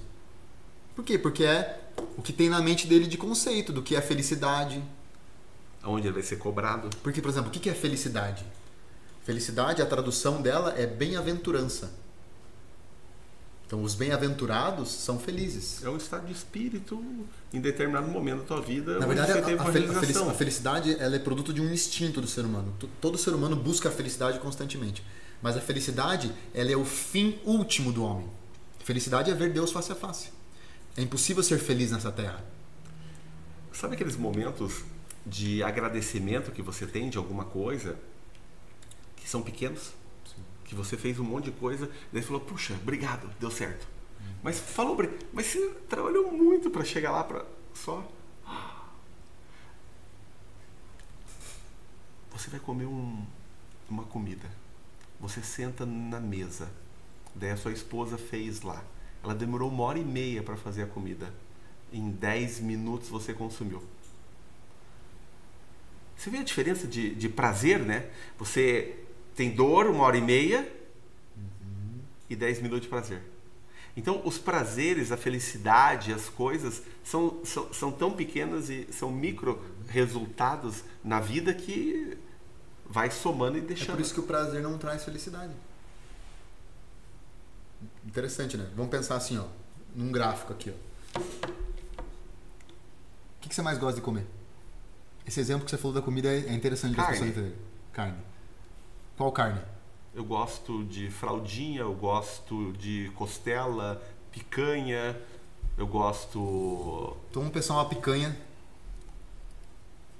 que o, o churrasqueiro cortou e foi colocar no teu prato. E você estava morrendo de fome. Você falou assim, nossa, hoje eu vou comer aquela picanha com gosto. Eu nem fatio ela, coloca ela inteira na boca. E aí o que acontece? na hora que ele vai colocar no teu prato, você tá de terno, pronto para atender um cliente depois ali e pinga uma gordura aqui. Tá, suja tudo. Como que ia ter o seu, seu estado emocional? O meu, pessoalmente? É. O da minha esposa eu sei, ela vai ficar muito brava. Uhum. Mas o meu eu falo assim, puxa, não tem jeito, aconteceu. Eu ia uhum. falar isso. Porque você já tem um nível de maturidade interessante. Mas pro geral das pessoas. É que eu já fui garçom, eu sei como é que é, entendeu? a pessoa ela tem tendência a ficar um pouco incomodada. Fica. Totalmente. Talvez nem um pouco, mas Não, assim, a pessoa vai falar, vai xingar o cara, vai chamar o, o, gerente, vai mandar pra lavanderia a camisa dele, não vai querer pagar a conta. Eu vi vários casos já assim. Então, o que acontece? Aquela curva de prazer, ela tá, ia saciar o prazer dela. De repente ah, não, veio, já... veio uma frustração. Uma vez você fez eu lembrar que agora o meu pai estava ajudando num churrasco beneficente. A gente era adolescente, foi com ele lá no, no, no limoeiro. E daí eu peguei o vinagrete, fui servir o vinagrete e era em copinhos transparentes assim, colocou numa bandeja de, de alumínio e eu saí. Rapaz, eu não tropecei, caiu a bandeja no amigo dele. Rapaz, esse cara ficou tão bravo, mas eu era adolescente, devia ter meus 15, 16 anos. O cara brigou um monte lá, deixou meu pai, aquele rolo, limpou o cara, mas deu um banho nele de vinagrete. Mas vamos imaginar assim, ó, que a pessoa não tivesse derrubado a gordura e você comeu a picanha. De mesma, da mesma maneira, você ia comer a picanha, chega uma hora que saciou a fome. Acabou o prazer. Acabou. Dá até uma certa moleza. Ah, não. Você, você fica irritado de ficar ali, você quer ir embora. Então, isso é a prova que tem a curva do prazer, mas tem uma curva de frustração a todo momento. A todo momento. A todo momento. Nossa vida não tem como ter só prazer. E é isso que é a ilusão. Você está saciado. É a ilusão do jovem de hoje, de achar que se ele tiver muito dinheiro, ele vai ter prazer sempre na vida. Ele vai eliminar todos os sofrimentos. Não, não vai. Impossível. Tem sofrimentos que são inevitáveis. Por exemplo, aquilo que eu falei, você manter a fidelidade no teu relacionamento é um sofrimento inevitável. Você vai ter que lutar sempre para se preservar, para preservar os seus. A luta para você se manter vivo, você vai ter que sempre trabalhar um sofrimento inevitável o acordar cedo, o manter a ordem da sua casa, o educar os filhos. Olha o tanto de sofrimentos que são inevitáveis se você quiser ter uma família digna. É inevitável. Então, a arte da vida é saber lidar com esses sofrimentos inevitáveis sem sofrer. Entender que não é sofrimento, é mais um ato acontecendo na tua vida como qualquer outro ato. Só que hoje, as conquistas e as derrotas, elas têm peso muito de semelhantes. A pessoa tem uma conquista, ela tem aquela torcida. Ah, sabe de onde que vem o, o nome torcida? De torcer o sistema nervoso. O que, que o sujeito faz dentro de um estádio de futebol? Torce. Torce o quê? O sistema nervoso dele. Ele faz isso aqui com o sistema nervoso. Ah, naquela vibração. A troco de quê? Uma fuga. Ele está extravasando. E nem vou entrar no mérito da, dos, dos, que levam as crianças para escutar palavrão lá, né? Você se esmera tanto para dar a melhor educação para você levar teu filho para ver um milhão de pessoas gritando: juiz, você é um. Uhum. Olha só que puxado isso. Mas enfim. Então, essa questão da torcida, torci o sistema nervoso. Quando eu tenho uma conquista, normalmente as pessoas vibram muito. E quando eu tenho uma derrota, as pessoas caem na depressão. Aí começa a bipolaridade. Ansiedade, ansiedade para ter as coisas. Conquistei. Não tinha nada aqui. Que frustração. Buf, depressão. Aí a pessoa começa a ficar nessa inconstância emocional. Eu, eu nunca tinha parado para pensar dessa forma. Então, a, uma das formas da bipolaridade é isso? É uma. É, é, o que é a bipolaridade? Euforias seguidas de baixas emocionais. Então, em um momento, por exemplo, eu atendi uma, uma, uma senhora, tenho clientes bipolares. bipolar tem que fazer reposição de lítio Sim. que é um sal mineral que a maioria dos bipolares tem um defeito cerebral, é físico, orgânico. Precisa de terapia para poder aprender, para poder, poder aprender a lidar com o, com o sofrimento. Quando está na baixa, não permitir que isso se torne uma depressão profunda e tire a vida. Quando está na alta, conseguir se controlar, não ficar tão eufórica. Mas, por exemplo, uma, um bipolar na euforia, se ele está na euforia de noite, ele quer limpar a casa inteira de madrugada. Porque é o momento que ele está com energia. Então eu atendi uma senhora que ela tinha esses picos de euforia de madrugada, daí no outro dia ela ficava o dia inteiro na cama, ela não conseguia sair na cama porque estava sem energia. Entrou na fase depressiva, no vale, né? Mas isso a gente passa, às vezes, eu, é que eu particularmente não gosto de diagnósticos. Não gosto de falar assim, você tem transtorno de ansiedade generalizada. Porque você está rotulando a pessoa para vender um remédio para ela. Tá, esse comprimidinho aqui é para TAG, transtorno de ansiedade generalizada. Esse aqui é para fobia social. Esse aqui é para transtorno de depressão maior. Esse aqui é para compulsão alimentar. Esse aqui é para esquizofrenia. Claro, tem pessoas que vão ter que fazer o uso de medicamento porque tem uma falha orgânica. Que às vezes o cérebro não, não tem a, a capacidade de produzir, de estimular a produção de tantos neurotransmissores. Tem uma produção muito grande de cortisol, de noradrenalina, por algum motivo X. Mas não é o geral da população. É porque é um efeito paliativo, né? Dá muito dinheiro para a indústria vender remédio. Cada vez, cada ano surge uma doença diferente para você vender um comprimido diferente para a pessoa. E quando a pessoa ela se identifica que ela tem a ansiedade, como que ela sabe que ela tem isso e como que ela vai procurar ajuda? Porque tem gente que vai falar que não é ansioso, que não tem problema, sabe? Alguém da casa, da família, vai dizer não, você tem que procurar ajuda. A pessoa fala não, não vou procurar, eu não preciso. Certo. É, tudo se baseia na funcionalidade. Como a ansiedade é natural, e a gente vai estar sempre em estados de ansiedade devido a compromissos novos, devido a responsabilidades, a organização do dia, entende? Sempre vai ter um, um, um certo estado, porque eu, por eu querer alguma coisa, e está tudo bem isso, não tem problema. Só que tem um nível que a gente entra naquela questão que a pessoa não consegue se preparar e ela começa a se preocupar. E isso começa a se tornar disfuncional. Uma, uma, uma sequência disso. É, é uma, a, a, o estado de ansiedade elevado ele é fruto de preocupações.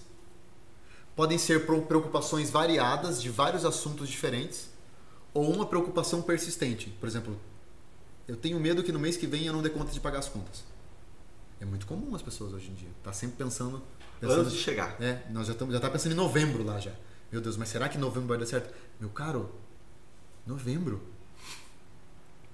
Ou o seguinte, meu caro, amanhã, a hora que você acordar amanhã, você vai atrás disso. Sim. Minha mulher fala isso pra mim, falou assim, ah, mas tá muito tranquilo. Eu falei, não, amanhã a gente resolve isso aí. Não, mas tem que ver hoje. Eu falei, não, deixa, amanhã a gente vê. Sim, tem que descansar para amanhã tá. Sim, e outra, igual você, a gente tava falando assim, o problema tem? Tem. É resolvível? É. Não é? Não é. Uhum. Então, por exemplo, ó, como um, características dos comportamentos do ansioso. Vê perigo em tudo. Tudo é ameaça. Sabe? Começa a ficar em estado de alerta elevado, porque ele acha que tudo é ameaça. Muitos pensamentos negativos, pensamentos obsessivos, intrusivos, catastróficos, de que as coisas vão dar certo, vão, vão dar errado, de que ele não vai dar conta. Viu? O pensamento negativo gera o que na pessoa? Ele gera o que acontece? O pensamento negativo ele faz parte do ciclo da ansiedade. O, é que assim o, o termo pensamento negativo quando a pessoa está pensando muito negativamente de forma constante e daí ela acaba procurando ajuda. Mas ela começou isso e ela não para de imaginar coisas ruins. Ela vai começar a sentir emoções desagradáveis. E, e vai gerar alguma coisa dentro do organismo dela? Sim. O que acontece ó a emoção e o pensamento ele não tem polo. Quando que um pensamento é positivo, quando que um pensamento é negativo? Eu não sei, como, quando que é? Não, ele não tem polo. Pensamento é pensamento. Ah, não tem. Não tem como eu medir. Concorda comigo? Pensamento é um estímulo elétrico no corpo. O pensamento ele gera um estímulo elétrico e quando ele chega no coração, esse estímulo elétrico ele vira um campo gravitacional. Por isso que diz que o coração é o centro das emoções porque as emoções elas geram um campo gravitacional, elas vibram em hertz no nosso corpo. Elas fazem com que a, a eletrosfera do átomo, a parte negativa, fique vibrando numa frequência X. Basicamente em, isso. Em volta do nosso corpo. Tipo É, um campo no de energia. No corpo e em volta. Porque todo mundo tem a sua aura, que eles falam, né? Que é o campo de energia da pessoa. Sim. Que tem a. E é uma coisa que. É natural. Tudo que é vivo tem. Até É. as pedras. Por isso que a- existe terapia com pedras. Com ágata, com ametista, com jade. São pedras semi-preciosas, pedras naturais. Belíssimas, com energia. inclusive. Isso, que elas têm uma energia, elas ajudam em várias coisas. Existe uma santa chamada Santa Hildegarda de Bingen. Foi uma doutora da igreja, médica, de dois séculos atrás. Que ela tem um livro sobre as pedras naturais, tratamentos com pedras. É bem interessante. Só que o que acontece? Pensamento. Pensamento não tem polo. Emoção tem polo? Também não. Emoção ela não é nem boa nem ruim. Medo é bom? Você que, você que quantifica a quantidade de, de carga que você vai colocar na emoção? Não. É que assim, ó, só para concluir esse pensamento, ó. O medo, ele é bom ou é ruim? Eu acho que é bom, que ele deixa você mais prudente. Então, mas o medo excessivo, Ah, não. Regular, né? Certo. Você. Tudo- Vou atravessar a rua. tudo vai do Deixa eu significado. cuidar aqui, né? Tô com medo porque tá muito trânsito. Sim, tu- tudo vai assim, ó, do- da ocasião e do significado que eu dou para essa emoção. Correto. Por exemplo, imagina que tem uma fogueira aqui. O medo me impede de se queimar. O medo me mantém vivo. Então, o medo existe para me manter vivo. Ele não é nem bom nem ruim. Mas porque você aprendeu que aquilo queima. Sim, porque às vezes você vai ter que se expor. Você, teve, que- você tem que ter eh, dentro de você esse É, conhecimento. ou, ou que alguém ensinou, porque a, a, a experiência não é a única via de aprendizado. Concorda comigo? Sim? Tem gente que nunca experimentou droga, mas sabe que droga é ruim. É. Então eu não preciso experimentar para saber. Eu sei que é Isso é- ruim e nunca É, experimentei. é, então, essa, essa, essa é a frase do diabo, né? Experimente, vai que você gosta. Não, eu não preciso experimentar para saber que é ruim. Correto. Uma coisa meio. Aham. Tá, mas o que acontece? Por exemplo, tristeza é ruim? Sim. Deixa a pessoa cabisbaixa, deixa a pessoa num, num padrão desanimado. Aí Pode que tá. Isso é a má tristeza. amar a tristeza? Má tristeza. Ah, tá. Daí você de- deu polo pra ela. É, porque é uma tristeza que tá me deixando desanimado. Ânima, alma, animado, eu tenho alma. Quando eu estou desanimado, alma é o princípio da vida. Plantas têm alma, só que é uma alma que não é imortal. Ela tem uma alma sensitiva, ela tem instinto, ela se reproduz, ela cresce, ela se nutre, ela tem vida. Então, plan- planta tem ânima. Ânima é do latim alma. Uhum. Então, a pessoa desanimada, ela tá sem alma. Ela tá, tanto fez, tanto faz, tá largada. Essa é a má tristeza, é o efeito da má tristeza na nossa vida. Mas tem uma boa tristeza. A tristeza do arrependimento das tuas faltas. Quando você erra, você fala O assim, arrependimento das suas faltas, É. quando você não faz a reflexão. Não, a- a- tem uma tristeza boa quando você reflete e fala assim: Nossa, eu errei. Cara, não vou mais fazer isso. E pede um perdão. Isso é fruto de uma boa tristeza. Eu fiquei mal. Mas aquilo me fez um exame de consciência. Eu analisei as minhas atitudes. Poxa, não deveria ter feito isso aqui. Essa tristeza te fez bem. Isso é nobreza, né? Você. É uma atitude muito nobre. É eu reconhecer a tua falta. Sim. E é uma coisa que não existe muito no mundo hoje em dia. Por quê? Porque cada um tem sua verdade, tudo pode. Você tem a sua verdade, eu tenho a minha verdade, então ninguém tá errado. Todo mundo pode fazer tudo. Desde que você justifique pra tua mente que você pode, você vai avançando e pronto. E daí o que acontece? É como se eu fosse o centro do universo, né? O mundo tem que girar, não, mas o Guilherme acha que é assim, vai ser assim. Não. Então, a emoção, a alegria, ela é boa ou é ruim? Alegria é boa. Será? Pra quem? Quando a pessoa bebe demais, quando a pessoa trai a esposa, ela sente uma alegria. Ela sente a fruição de um prazer. É que é diferente, né?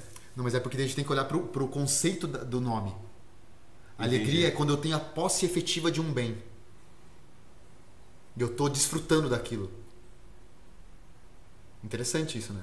Eu Porque- tinha parado sobre esse prisma. Porque hoje, o mundo de hoje perverteu os conceitos. O, o jovem começa a namorar. Ah, eu tô amando. Você nem conhece a pessoa direito, como que você tá amando? Você tá sentindo um prazer por estar próximo, que é um prazer carnal. Você tá- sabe o que é o amor? É o que Cristo fez na cruz. Amar é sofrer. Amar é doar-se. Amar é servir. Puxado isso, né? Forte, muito forte. O que, que o mundo prega hoje? Ai, não, eu tô apaixonado. Ah, daí você tá certo, porque paixão vem de pácio. Pácio é sofrimento. Paixão de Cristo. Sofrimento de Cristo. O apaixonar-se é sofrer desmedidamente pelo outro. Então todos esses conceitos, as emoções elas passaram por isso também. O ódio, ele é bom? Acho que não. Ele pode ser bom, tudo pode ser bom ou ruim. Depende, por exemplo, assim, ó, quando alguém pisa no meu pé e eu tenho esse ódio, essa ira e vou para cima, ele foi um ódio ruim. Porque eu me coloquei no centro, eu fui egoísta. Ele só pisou no meu pé. Você nunca pisou no pé de ninguém? Eu esqueço do, do mundo e penso só em mim mesmo. Mas, por exemplo, quando eu vejo um estuprador atentando contra uma criança e aquilo me gera um ódio, uma indignação, aquilo é bom. Eu estou reforçando princípios dentro da minha alma. Entendeu? Então, a emoção ela não tem polo. Por que, que a gente está entrando nessa questão? Porque depende do significado que eu dou para essa emoção e o que eu faço com ela. Isso que é controle emocional, inteligência emocional. A emoção veio, eu tenho que entender o porquê eu estou sentindo isso e eu tenho que canalizar isso em uma ação. Eu tenho que resolver. Só que normalmente a gente age no ápice emocional sem ter entendido e age de forma impulsiva. Me dê um exemplo prático disso. Vamos essa teoria, vamos tentar encaixar em alguma coisa tá, do dia a assim, dia de um ser humano. É, vamos imaginar um palestrante. Tá. Certo. O ganha-pão dele é dar a palestra, falar em público. É. E aí ele chega um dia para dar uma palestra para 5 mil pessoas. Correto. E ele nunca deu uma palestra para 5 mil pessoas. Uma coisa nova. Sim. Vai dar aquele frio, frio na barriga. Sim. Na hora que ele chegar na frente da palestra, duas possibilidades. Vai vir um pensamento assim. Vou arrebentar? Não, não vai, vai vir um pensamento assim: caramba, tem bastante gente aqui, né? É um pensamento que é um fato, tem bastante gente aqui. Uhum. Só que ele pode interpretar esse tem bastante gente aqui como eu não vou dar conta, ou poxa, que oportunidade, vou mudar a vida de 5 mil pessoas. Então, primeiro vem o pensamento. Se ele se torna negativo, eu alimento ele com uma história.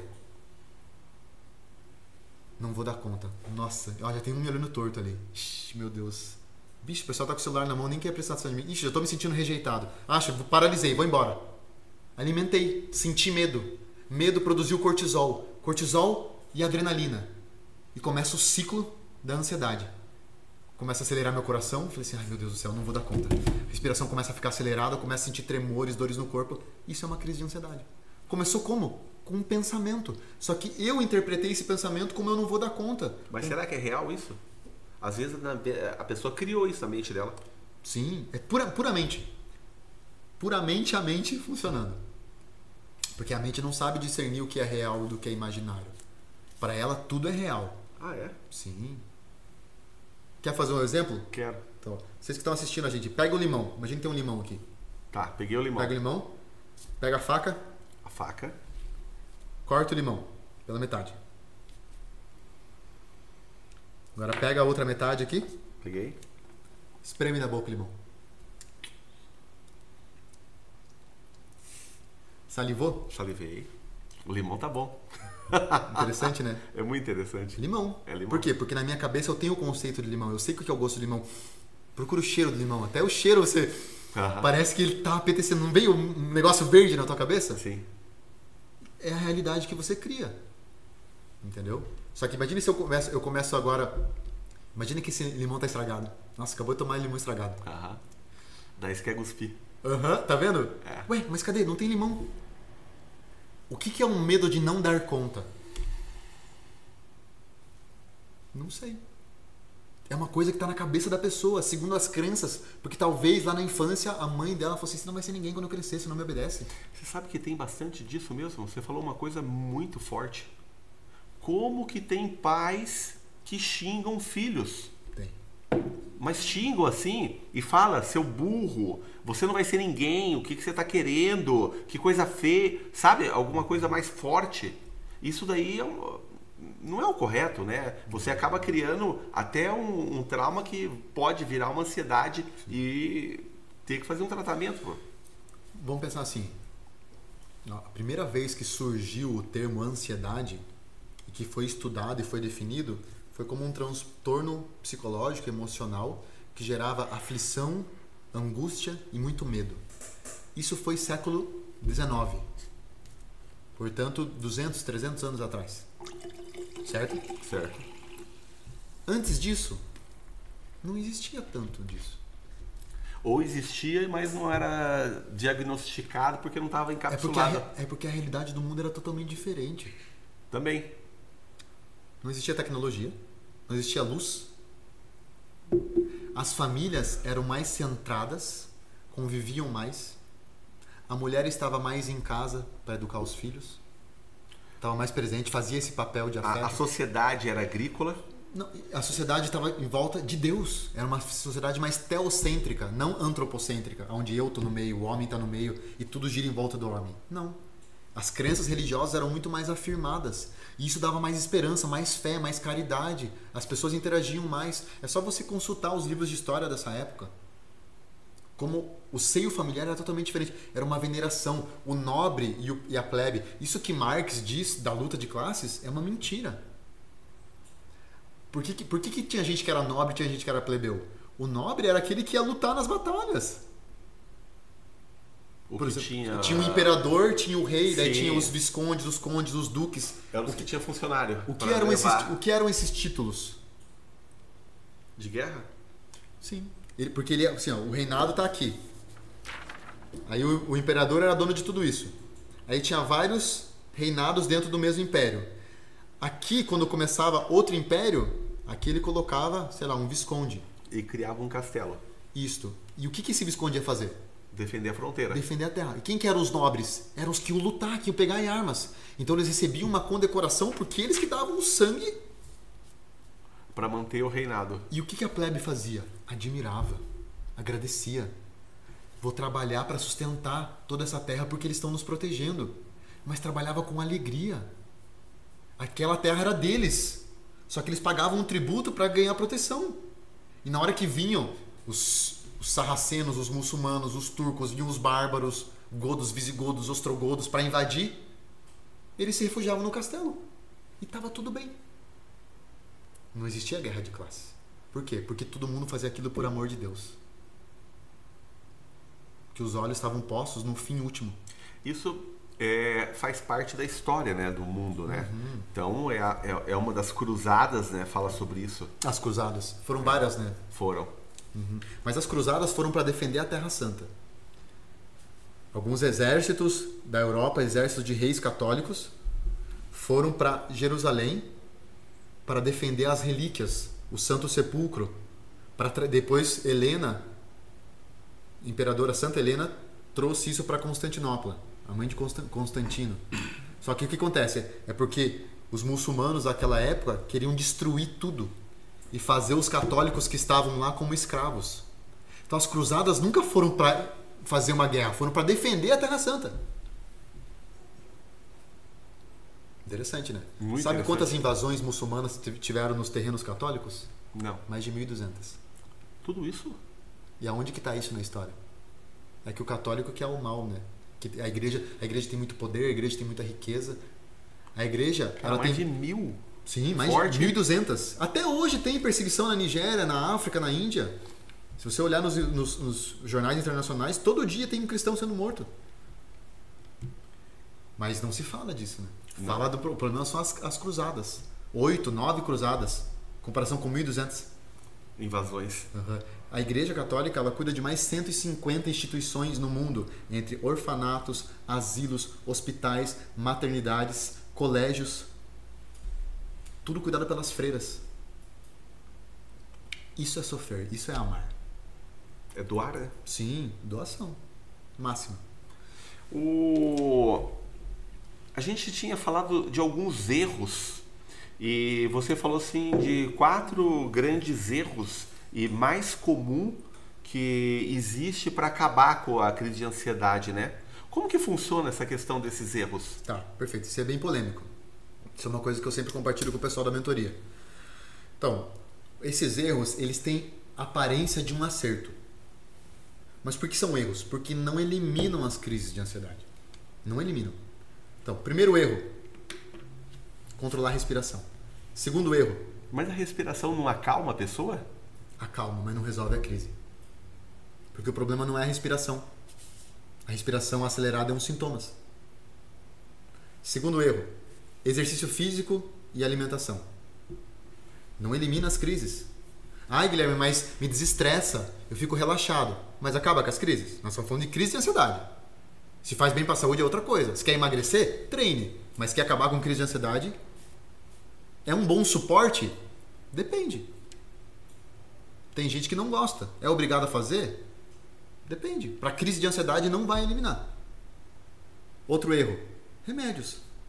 É aquele dado que a gente trouxe, né? 36% de aumento de venda de medicamentos agora nos últimos anos. E o país mais ansioso do mundo. Cada vez mais ansioso. É muito forte. Que informação, eu não tinha esse dado. E os fitoterápicos também.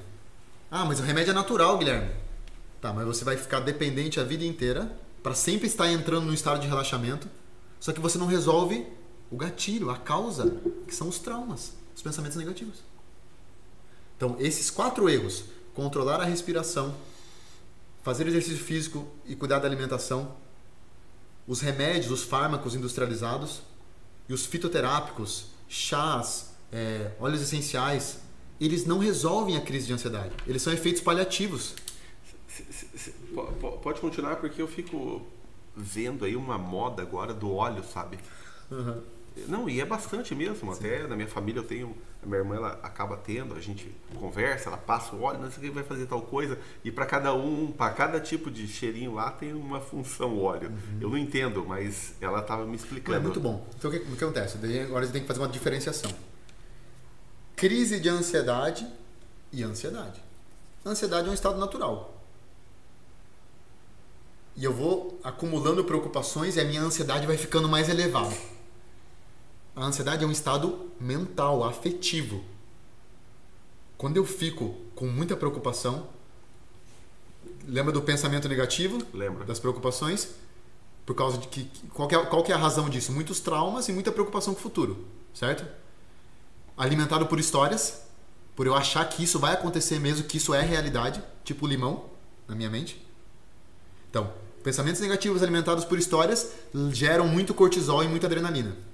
Quando eu gero muito cortisol muita adrenalina, eu vou ter os sintomas físicos, crise de ansiedade. A crise de ansiedade é quando os sintomas físicos aparecem.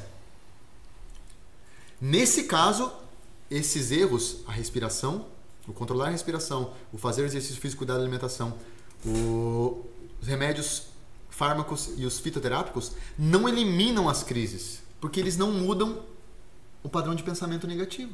Eles não eliminam os traumas, eles não reprocessam os traumas. Mas, para uma pessoa que, por exemplo, vai ter um compromisso novo, está com ansiedade, amanhã tem uma, uma, Por exemplo, amanhã tem uma live para fazer e está com dificuldade de dormir. O óleo de lavanda vai fazer bem? Vai. Boa. Entendeu? O exercício físico faz bem para a saúde? Faz. Produz serotonina, dopamina, endorfinas? Produz. Se alimentar bem ajuda a desinflamar o corpo? Sim. Mas o que nós estamos falando aqui? Crise de ansiedade. Que são os episódios quando você tem os sintomas físicos. E onde que entra o estresse nesse meio? O estresse é uma reação adaptativa. Tudo que tem de, de estímulos que vem para nós, no nosso corpo, vai causar estresse. Então, estresse é uma, uma, uma, uma, uma adaptação corporal. É um estímulo de adaptação corporal. Tudo é estresse. Certo? Só que o estresse crônico é quando eu não consigo lidar com essa carga de estímulos que estão fazendo uma mudança fisiológica ou mental. Por exemplo, a pessoa vai para o trabalho. Quando a pessoa fala para mim assim, nossa, meu trabalho é muito estressante, quer dizer que a demanda que está vindo de trabalho está sobrecarregando ela. De maneira que ou ela se preocupa e acha que ela não vai dar conta, que ela não, daí pode ser uma falta de organização, falta de prioridade. Ou ela não gosta mais também, né? Ou no trabalho ela se sente rejeitada, abandonada por alguém. Ou o chefe cobra demais e ela traz essa cobrança excessiva para ela. Ou ela não consegue dizer não e ela acumula coisas. Então tá vendo que são vários tipos de estresse diferentes? Sim. São estímulos que vêm do ambiente. Só que pode ter, pode ter o estresse interno também, que é dos meus pensamentos. De eu puramente conceber uma besteira na minha cabeça e acreditar que aquilo é verdade. Isso vem por causa dos traumas. Ou poderia negar isso também. Que é um padrão de pessoa. Sim. Uhum. tudo é que acontece. Quando a gente pensa em terapia, a terapia nada mais é que autoconhecimento, é conhecer sobre si mesmo. Viu? Tem uns autores, vamos dizer assim, que eles falam que todas as respostas estão dentro da gente. O que, que você acha sobre isso? Eu acredito que sim. Porque o poder da pergunta, ela, é, ele, ele, estimula você a pensar e entregar a resposta. Eu já fiz eu, eu já fiz comigo, faço muita experiência comigo, e eu começo a fazer algumas perguntas para mim quando eu quero chegar a algum lugar. E a hora que eu faço as perguntas para mim, o mais difícil é eu elaborar as perguntas. Mas a hora que eu consigo elaborar as perguntas, eu pergunto para mim, eu coloco no papel e eu entendo falando, não, não, é isso, se eu fizer dá certo. O que eu acredito depende da finalidade disso. Ou como você Porque assim, ó, por exemplo, aqui, aqui não tem como a gente não tocar na questão espiritual. Correto. Tá. Como que eu sei se eu estou no caminho certo? Se eu nunca aprendi o que é o caminho certo. Então, muitas coisas nós vamos depender das informações que vem. Aí que está o poder da educação. A gente falou muito de filho aqui. É. Se o pai e a mãe não dão a base e acham que a escola vai formar, entendeu? É igual fé. Uma vez assisti um vídeo bem interessante. É, tava, tava o pai com o, o bebê no carrinho assim. E aí falando assim: Meu filho, fala pra mim, o que, que você quer comer? Se você não falar pra mim, eu não vou conseguir te alimentar. Fala pra mim, você não vai escolher? Eu achei interessante, chamou a atenção. Qual que era o princípio? Que muitas vezes o pai e a mãe falam assim: Não, mas eu não vou ensinar nenhuma religião, não vou colocar meu filho na catequese, na igreja, porque quando ele crescer, ele escolhe. Não dá, né? Imagine a influência que ele vai ter fora disso. Você acha que depois ele, ai não, agora vou virar piedoso, vou começar a rezar o terço, vou lá pra missa? Não, óbvio que não. Porque se o pai e a mãe não faziam isso, não era exemplo, e a gente é, age muito por mimetismo, então vai crescer uma criança insegura, longe da fé, desesperançosa. Onde que entra o poder da oração nisso? Porque a oração nos traz confiança, certeza da vitória. Poxa, tenho um Deus que é pai, uma senhora, Nossa Senhora que é mãe, Mãe de Deus, Rainha do Universo, medianeira, que eu peço as coisas e ela me traz, ela me dá. Não no meu tempo, no tempo de Deus. No tempo de Deus. Porque muitas vezes quando tem uma demora naquilo que a gente está pedindo, as pessoas desistem. Mas Deus está testando se você é digno daquilo. É consistência, né? É, cadê a tua paciência? E às vezes ele não dá aquilo que a gente quer, mas ele dá uma coisa muito melhor. Isso é um princípio ele teológico. A porta, né? Ele abre outras. Ele é um, é um princípio teológico, sabe? Deus, quando demora para atender teu pedido, saiba que se Deus demora para atender teu pedido, é porque ele vai dar uma coisa muito melhor. Muito melhor. Isso é prova viva. Sabe? Forte isso, hein? É, porque é a verdade, né? Só que quem, quem consegue isso? Quem constata isso? É quem espera de forma orante, confiante. E acredita. E não é uma espera parada. Não. É uma espera em ação. Você dá o, a gente falou sobre isso, sobre o como agora há pouco, lembra? Uhum. É, é, é, interessante, né? O que, o, o que, que é o como na vida da pessoa? Você dá o primeiro passo para onde você quer ir e o como vai acontecer no caminho. Porque você estava dizendo o que pelo que você começa uhum. e o como você encontra. Sim. Uhum. É, isso, isso calha muito com essa questão, com a visão do propósito, da missão, porque eu tenho que encontrar meu propósito. O propósito do ser humano é o mesmo é ir para o céu. Nós estamos aqui para sermos santos, para contemplar Deus face a face. Isso é igual para todo mundo. Só que cada um, através dos seus dons, dos seus talentos, vai servir melhor a sociedade, de maneira a crescer em virtude e conquistar esse prêmio eterno. Esse é o nosso propósito. Então não adianta ficar me atendo muito a propósito, porque São, São Tiago diz na sua carta, né? A fé sem obras é em vão. O que são obras? são serviços. Como que eu sirvo? Sabendo fazer alguma coisa. E o saber fazer algo são os comos. Então a gente nunca pode perder a oportunidade de aprender a fazer algo para servir os outros. Só que também não posso cair no erro de querer saber fazer tudo e não focar em alguma coisa e servir muito bem em algo. Hoje eu foco, eu sou terapeuta. Coisas que eu falaria de graça até a morte, sobre religião, sobre ansiedade, sobre relacionamento, sobre educação dos filhos. Essa live aqui, se deixar esse podcast, vai até meia-noite, porque tem muito conteúdo e essa é a nossa vida. Assim como eu sei que se eu começar a inquirir coisas sobre o direito, Sim, eu sei que eu vou ter sei lá, Bastante conteúdo. E não só sobre isso, sobre outras coisas que você gosta de falar, sobre a palavra de Deus, sobre as Sagradas Escrituras, sobre exemplos de vida, histórias de pessoas, sabe? Então, por quê? Porque a gente escolheu ser bom nisso e transformar a vida de pessoas dessa maneira. Então, precisou um momento a gente encostar o nosso carro na oficina e aprender muitas coisas, né? E esse tempo é um tempo que às vezes você não tem muito progresso na vida, porque você está se lapidando. É igual um, um eu te costumo dizer assim, ó, nós somos como um carvãozinho. Que o carvão? Qual que é o processo de, car, do, de purificação do carvão? Ele vai sendo lapidado, lascado e ele se torna um diamante. E esse diamante é depois colocado na coroa de um rei. Esse processo são os conflitos que a gente passa na vida, os sofrimentos, as lá, sei lá os, os percalços, Tudo. as turbulências. Tudo. Vai Você purificando a gente. Se vai lapidando enquanto pessoa. Santa Teresinha do Menino Jesus, inclusive a gente está na, na época da, da novena dela, o dia dela é dia 1 de outubro. Ela dizia uma coisa muito bonita. As irmãs do convento, ela, ela era carmelita, né? Ela morreu com 24 anos, uma história de vida assim impressionante. E uma, uma, uma mulher, uma criança sempre muito pura, muito inocente, sabe? Tinha visões, sonhos maravilhosos. E aí ela as irmãs do convento chegavam assim, ah, irmã Teresa, Teresinha, irmã Teresa, né? Eu tô com tal dificuldade, com tal perplexidade. Ela olhava no fundo dos olhos e dizia assim: aproveite. Aproveite esse sofrimento para purificar a tua alma. Então, toda vez que vem um sofrimento, a gente tem que utilizar isso como purificar a nossa alma. Lembra que nós. Eu não, não respondi essa pergunta, né? Por que, que Deus permite o sofrimento? É, não respondeu. Para nos colocar no nosso lugar. Porque, como nós somos concebidos no pecado original, nós temos tendência a sermos egoístas, a pensar só em nós.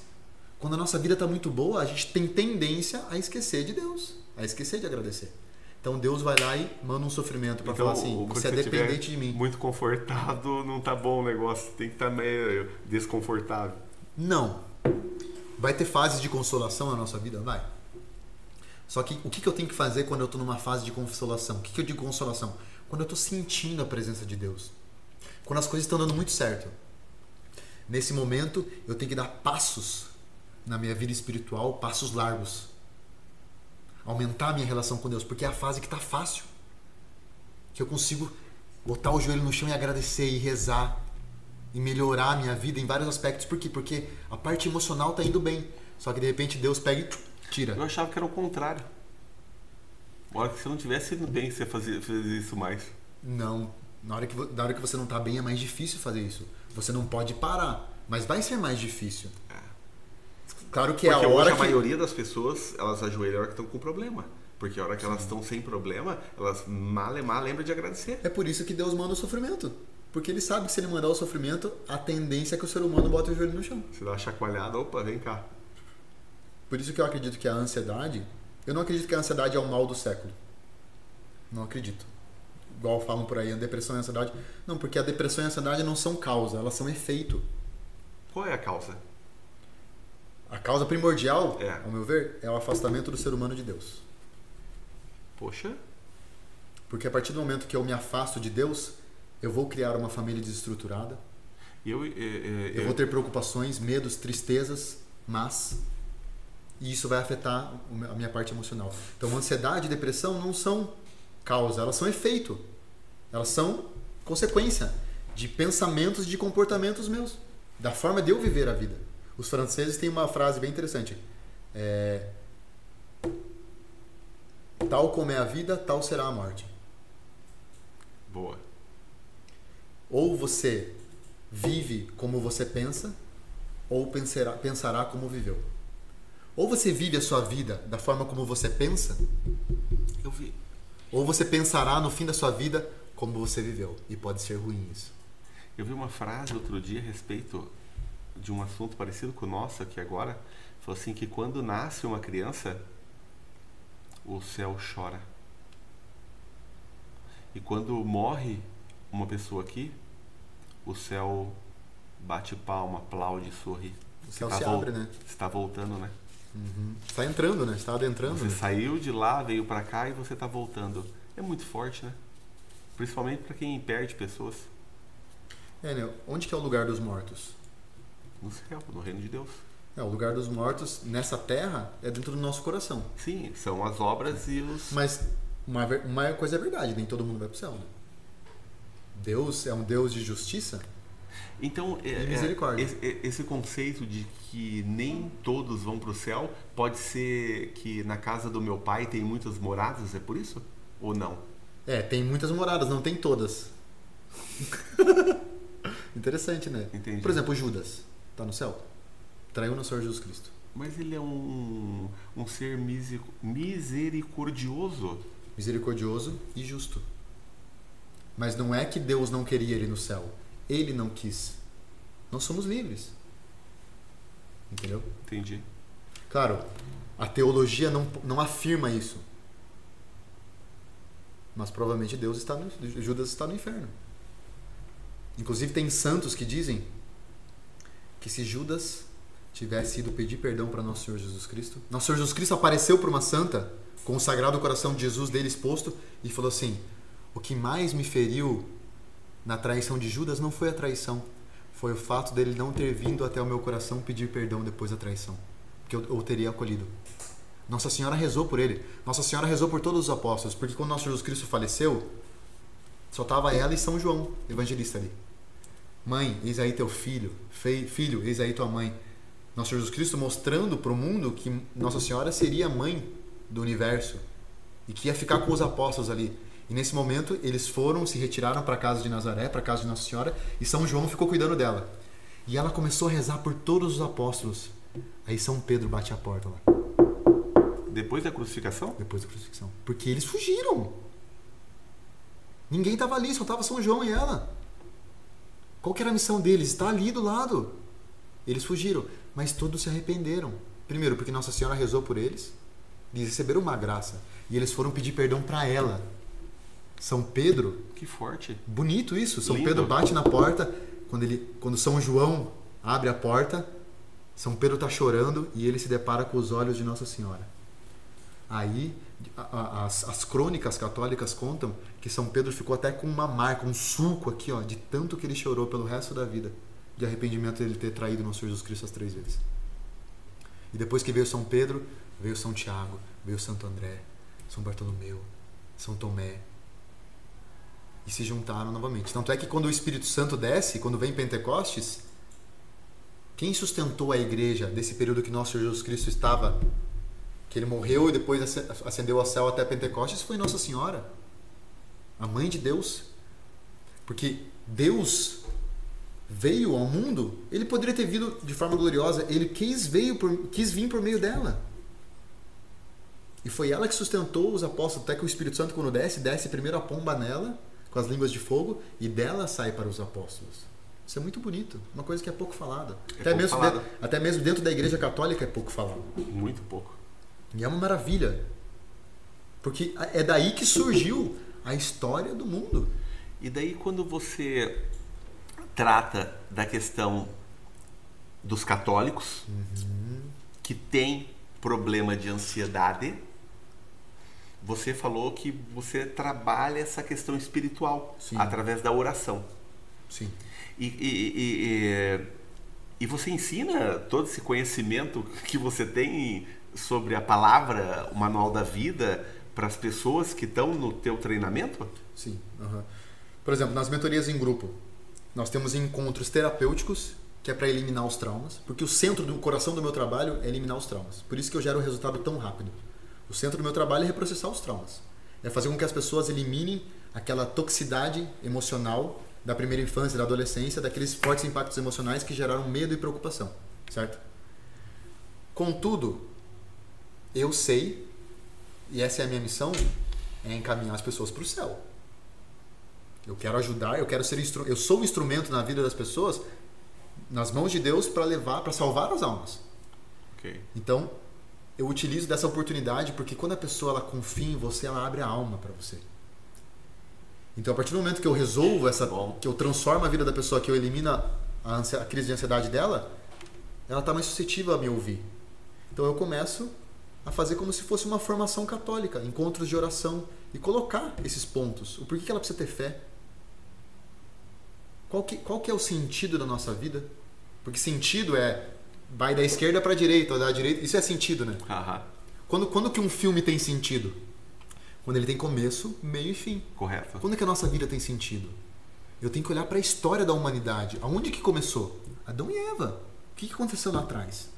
Por que, que nosso Jesus Cristo veio à Terra? Por que ele sofreu? Depois, esses dois mil anos de história depois da morte dele, como tem sido essa mudança de comportamentos, de pensamentos, de ambientes que influenciam a nossa alma, que fazem com que o homem se afaste cada vez mais de Deus?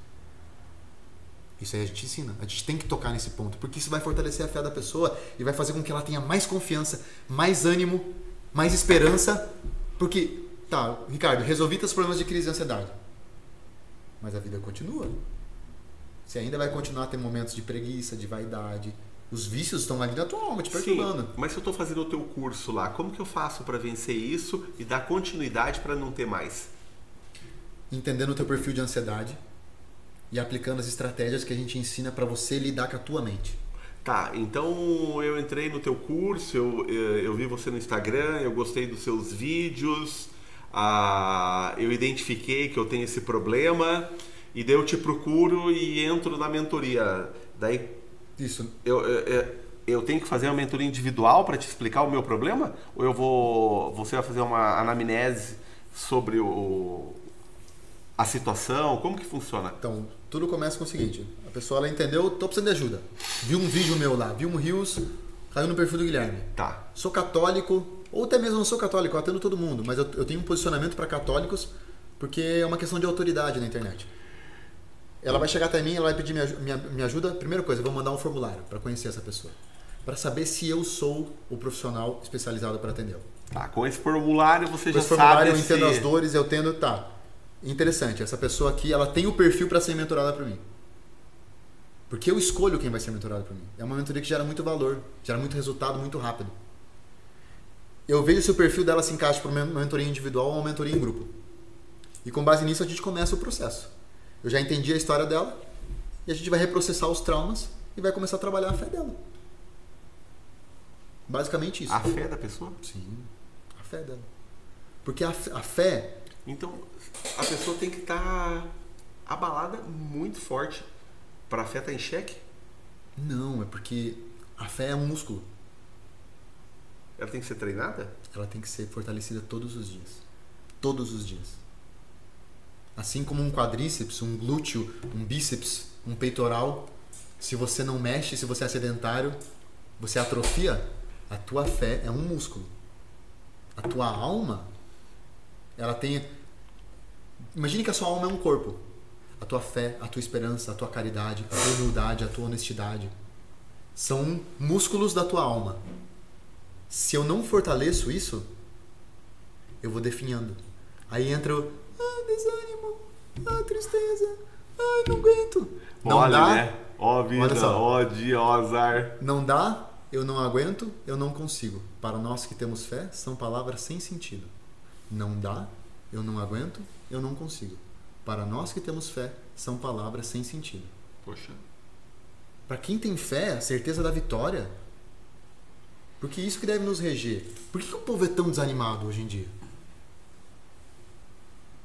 Porque esqueceu que Deus prometeu que ele triunfaria. A vida eterna? Sim, porque esqueceu que Nossa Senhora em Fátima, em 1917, em Portugal, apareceu para três pastorinhos e falou, mostrou o inferno para eles. E no final, das- da, na última aparição dela, ela falou assim: Por fim, o meu imaculado coração triunfará. Então nós temos essa promessa da certeza da vitória. Isso nada, nada abala essa fé. Vão vir perplexidades? Vão. Problemas vão Por isso, por, por isso que eu tenho que estar fortalecendo a minha fé. Por exemplo, para causar. Ontem, no atendimento da mentoria em grupo, eu perguntei para a moça assim: qual que é o teu maior medo? Ela falou assim: não conseguir engravidar. Eu falei: o que, que vai acontecer se você não conseguir? Ela, ai, não sei, vou sentir um vazio. Eu falei: tá, e daí? Vai acabar a vida? Ai, não sei. Eu falei assim, ó, eu tô aqui pra te treinar, tô te preparando. Então comece a pensar como seria se você não pudesse ter filho. O que vai que acontece isso? Então existe uma coisa bem interessante. Nós não devemos ser pessimistas. mas nós devemos ser pessimólogos. Nós devemos sempre vislumbrar qual que é o pior cenário. Porque caso um dia isso aconteça comigo, eu não sou pego pelo susto, eu não me desespero. Você sabe navegar. Sabe navegar. Por exemplo, vamos imaginar, para causar, que a gente está aqui e a gente descobre que tanto a minha esposa quanto a sua sofreram um acidente e morreram. Cara, que não tem mais esposa, acabou. Como que a gente reagiria com isso? Eu já tive num velório já de uma pessoa muito próxima que eu olhei lá e eu comecei a pensar as pessoas que eu mais amo se tivesse ali. Como que eu reagiria? Porque eu ensino fé. Eu falo para as pessoas que elas têm que ter confiança. E se eu estivesse passando por isso aqui, como que eu reagiria? Difícil, hein? Difícil, né? Mas a gente tem que estar preparado para isso, Ricardo. Muito difícil. Porque de uma hora para outra isso que pode acontecer. É duro isso, né? Mas essa é a realidade. Que as pessoas não querem ver. Elas só querem olhar para alegria, para o prazer da vida. Mas a nossa vida não é para amadores, né? Não, não é. Interessante, mas quando já nasce já pré-determinado a ir embora, né? Sim. É, na verdade a gente não vive, a gente vai morrendo a cada dia. É. E por isso que esse conceito de morte, de céu, de inferno, de juízo molda a nossa alma. Porque o problema não é o morrer. Morrer é uma coisa que é natural. Será que eu estou preparado? E se Deus nos chamasse hoje para comparecer diante dele? É a parábola dos talentos, né? Para um Deus deu cinco, outro três, outro dois, outro um. O que deu cinco rendeu cinco, o outro três rendeu três. O que deu um, ai, como eu sabia que o senhor era mau e cruel, eu escondi. Poxa, você sabia que eu era mau e cruel, por que escondeu? E nós recebemos talentos, dons naturais de fazer frutificar isso na vida das pessoas. E nós vamos ser cobrados por isso. Vamos. Por isso que, quer ver, ó, a prova que o inferno existe.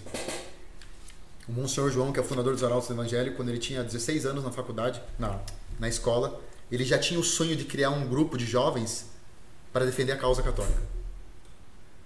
E ele estava em busca de alguém que fosse uma pessoa desinteressada. E aí, num dia, na aula de história, o professor dele falou assim: Alguém não acredita que o, que o inferno existe? Daí alguns levantaram a mão. Ele falou assim: então vocês que não acreditam, acabou a aula, me encontrem no pátio que eu vou explicar. Vou provar. Dele, poxa, gostei disso, vou lá junto. Aí chegou lá, daí o homem começou a explicar assim: ó, se você me desse um tapa na cara hoje, você receberia uma punição? Sim, professor. Se você desse um tapa na cara do, do diretor, você receberia uma punição? Sim. A punição seria maior? Sim. Se você desse um tapa no presidente, seria punido? Receberia maior? Sim.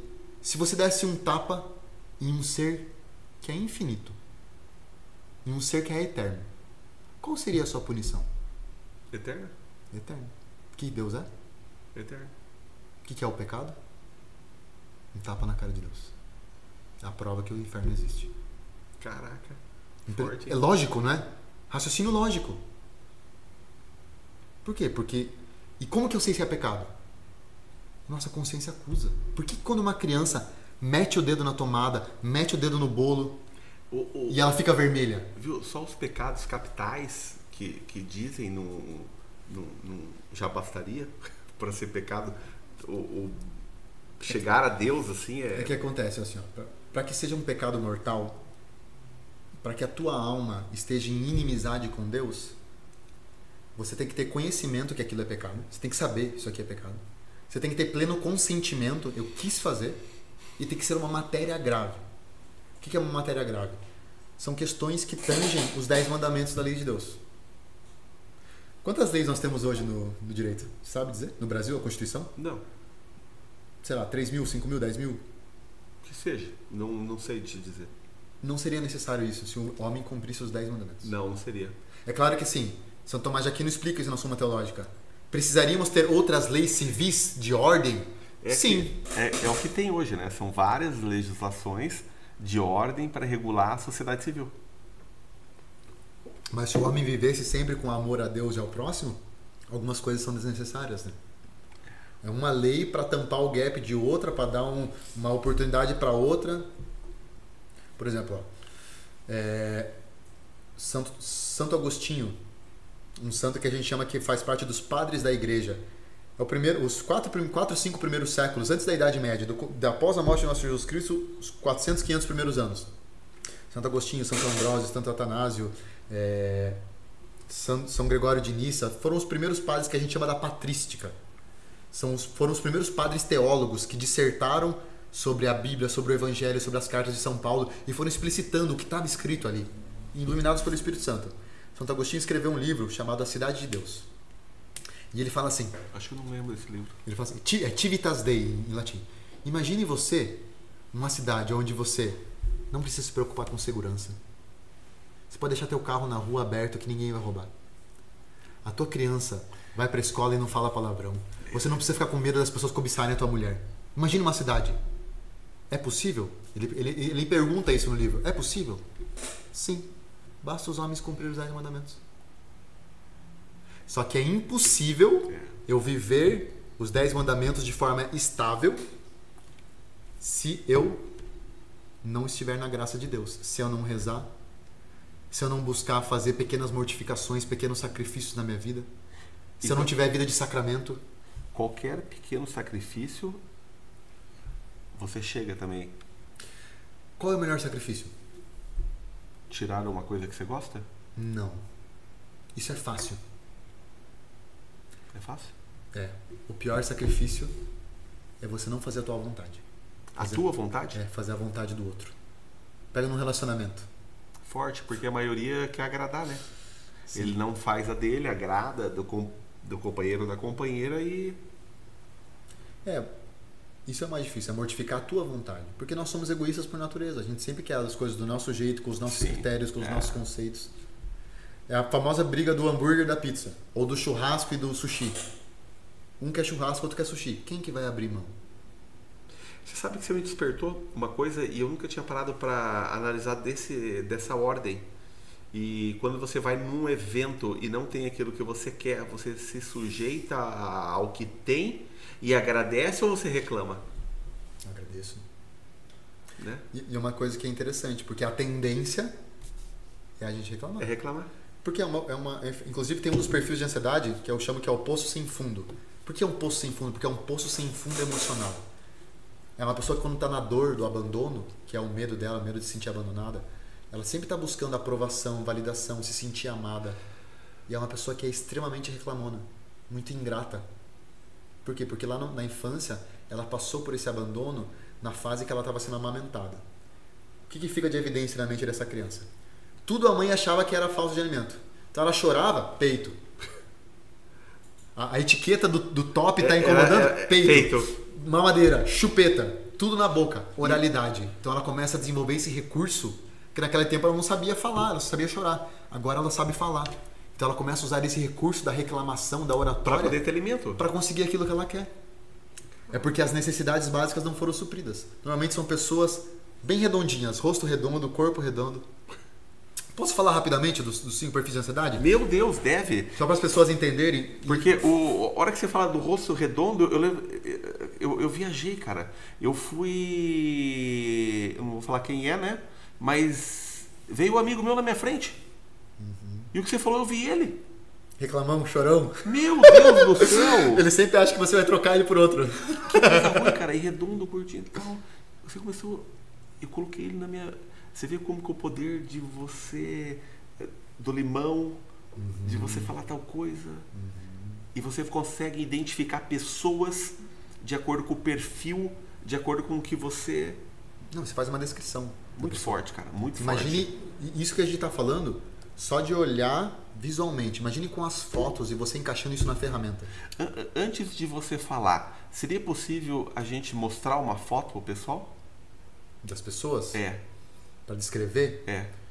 daria para nós pedirmos ali. É, é, tem alguma ordem, alguma coisa? Ou você prefere falar aqui primeiro? Qual que você acha que é mais fácil? Da verdade, assim, ó, daria para.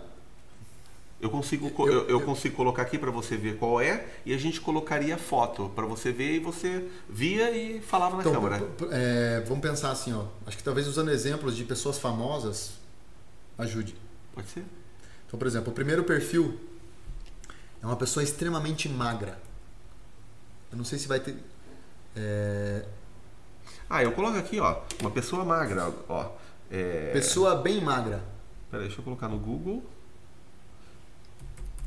Pessoa magra. Magra demais. Aqui, ó. Abaixa aqui um pouquinho. Essa? É, seria esse perfil aqui, ó. Esse perfil aqui. Tá. Uma pessoa que tem o corpo retangular sem massa muscular. Então, tá. Retangular é. sem massa muscular. O que significa isso aqui, ó? Ele tem pouca energia corporal. A energia está toda na cabeça. Se, ele, se a energia está toda na cabeça, é uma pessoa muito criativa, muito raciocínio lógico, muito racional. Certo? Certo. Por que, que a energia está na cabeça? Porque o trauma que ele tem é o trauma da rejeição e ele vive no mundo das ideias. Qual que é a ansiedade dele? Excesso de pensamento, excesso de ideias, exaustão mental. Essa é a ansiedade do perfil fora da casinha. Por que fora da casinha? Porque ele vive sempre fora da casinha. Falta aterramento. Ele está sempre no mundo das ideias. E ele tem medo que as ideias ou que ele sejam rejeitadas. Qual que é o recurso dele? Para se proteger? Se isolar. Não gosta de se expor. A exposição para ele é desgastante. Esse é o perfil fora da casinha. Entendi tem alguma outra imagem aqui? Que, que, porque eu tenho, eu, eu, tenho algumas fotos que você separou, né? Que a gente poderia colocar também. Só que só, aquela das crises de ansiedade, né? Ah, tá. Então depois a gente volta é... nelas. Coloca assim, ó, pessoa magra, braços e pernas finos. Pode colocar tudo junto, magros, braços e pernas finos.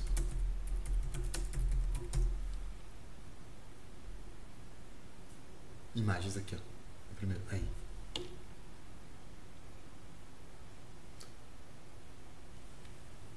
Desce, desce, desce, desce, desce. Aqui, ó. Consegue abrir mais? Bom, tá bom sim. Ó, tá vendo que é retangular o corpo dele? Braços e pernas finos. Tem pouquíssima massa muscular. Dificuldade em ganhar massa muscular. Mas por quê? Porque a energia está concentrada na cabeça. Não tem energia no corpo. Entendi. Então é um perfil de ansiedade que vai sofrer muito com a exaustão mental. Por quê? Porque pensa o dia inteiro. É a pessoa da mente agitada, do pensamento acelerado, da mente acelerada. E qual que vai ser o medo que paralisa ela? É o medo de que aquilo que ela tem na cabeça ou que ela sejam rejeitadas. Para que ela não passe por isso, ela se isola na caverna, ela já nem se expõe. Porque daí ela não cai na dor. É o recurso para fugir da dor. Cada perfil, você percebe que cada perfil, ele é formado em um determinado momento, dos seis anos lá primeiros. Sim. Ele tem um formato de corpo específico, tem uma maneira de sentir, de pensar e de agir. Esse aqui quase não tem sentimentos. Ele é muito racional, porque a energia está na cabeça. Ele é muito racional. Mas ele tem medos, porque é natural do ser humano, a emoção do medo. É o medo da rejeição. Como que ele se protege disso? Se isolando. É, é, é uma fuga isso? Uma fuga, uma fuga para não cair na dor. É um mecanismo de defesa dele. Então ele conhece a dor e não, ele não, sabe na, que... na verdade ele não conhece a dor. E como é que o... ele foge de uma coisa que ele não conhece? É um modo dele agir. Então é um instinto. Sim, é um instinto. Porque o, o, o, medo, ele faz parte do nosso instinto de sobrevivência. Correto. Sabe? É tudo a nível subconsciente. É aquilo que eu falei para você, 95% das nossas atitudes tem base no subconsciente. Por isso que eu tenho que conhecer a minha história. Eu tenho que entender como foi a minha criação. Eu tenho que saber dos meus traumas. Eu tenho que eliminar os meus traumas. Porque olha o tanto de gente que vive baseada no medo, paralisado. Deixa de fazer as coisas por quê? Porque foi traumatizada na infância. Assim, ó, todo mundo tem um trauma. O problema não é esse. O problema é você ser traumatizado. O que é uma pessoa traumatizada? É quando os impactos negativos daquilo que você viveu na tua vida estão reverberando no hoje. E você está deixando de ter resultados extraordinários na tua vida por causa daqueles medos, daquelas tristezas, daquele padrão lá de trás, que era um mecanismo de proteção. Só isso, para você não cair na dor de novo. Então, o isolar-se dele é natural do comportamento dele. Para ele não cair na, na, dor, porque quando ele se expõe, ele tem tendência a ser rejeitado, a se sentir rejeitado. Não que ele seja. Ele tem tendência a se sentir. Basicamente isso. E daí no tratamento, você quebra esse drive e você ressignifica isso? Sim. A gente volta primeiro lá na fase do, da concepção no ventre, entende essas sensações, quais foram os medos, mostra para ele que às vezes ele sentia o medo que a mãe estava sentindo. E você tem como identificar que isso aconteceu lá no ventre? Sim. Porque ele, o, o corpo dele está me dizendo isso. Se ele tem um corpo super magro, não tem energia no corpo, eu sei que a energia dele está na mente. Muitas vezes a pessoa vai ter a cabeça maior. E, e, e, esse tipo aqui é por causa do trauma que a pessoa sofreu enquanto está dentro da barriga Sim. e na hora de do sair... Zero, do zero anos, da concepção, até o primeiro dia, os dez primeiros dias de vida. Trauma de rejeição. Que é onde o corpo ele, é, é ele dá uma estufada aqui mais para lá para isso. Sim. Vamos dizer de uma é, é porque assim, ó, de uma, de uma metáfora. O, o que acontece? Teve um evento, um evento traumático tá. na, na barriga. Correto. O que, que, era o mundo da criança? Era o mundo mental só. Sim, sim, ela não ela tinha corpo tinha. ainda. Então ela acumula energia na cabeça e tira toda a energia do corpo e fica na cabeça para ela se proteger. Então o trauma ele gera uma dor, uma proteção, um recurso e a pessoa vai viver a vida inteira nesse recurso para não cair na dor.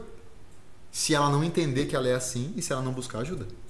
E se ela busca ajuda, você consegue. Se ela busca ajuda, só que não vai mudar. Ela vai ter tendência, daí que a gente desenvolve estratégias para a pessoa.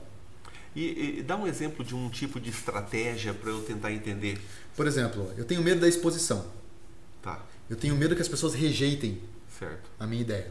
Uma estratégia boa é entender que a minha ideia não é perfeita. Que tem pessoas que podem ter ideias melhores e está tudo bem.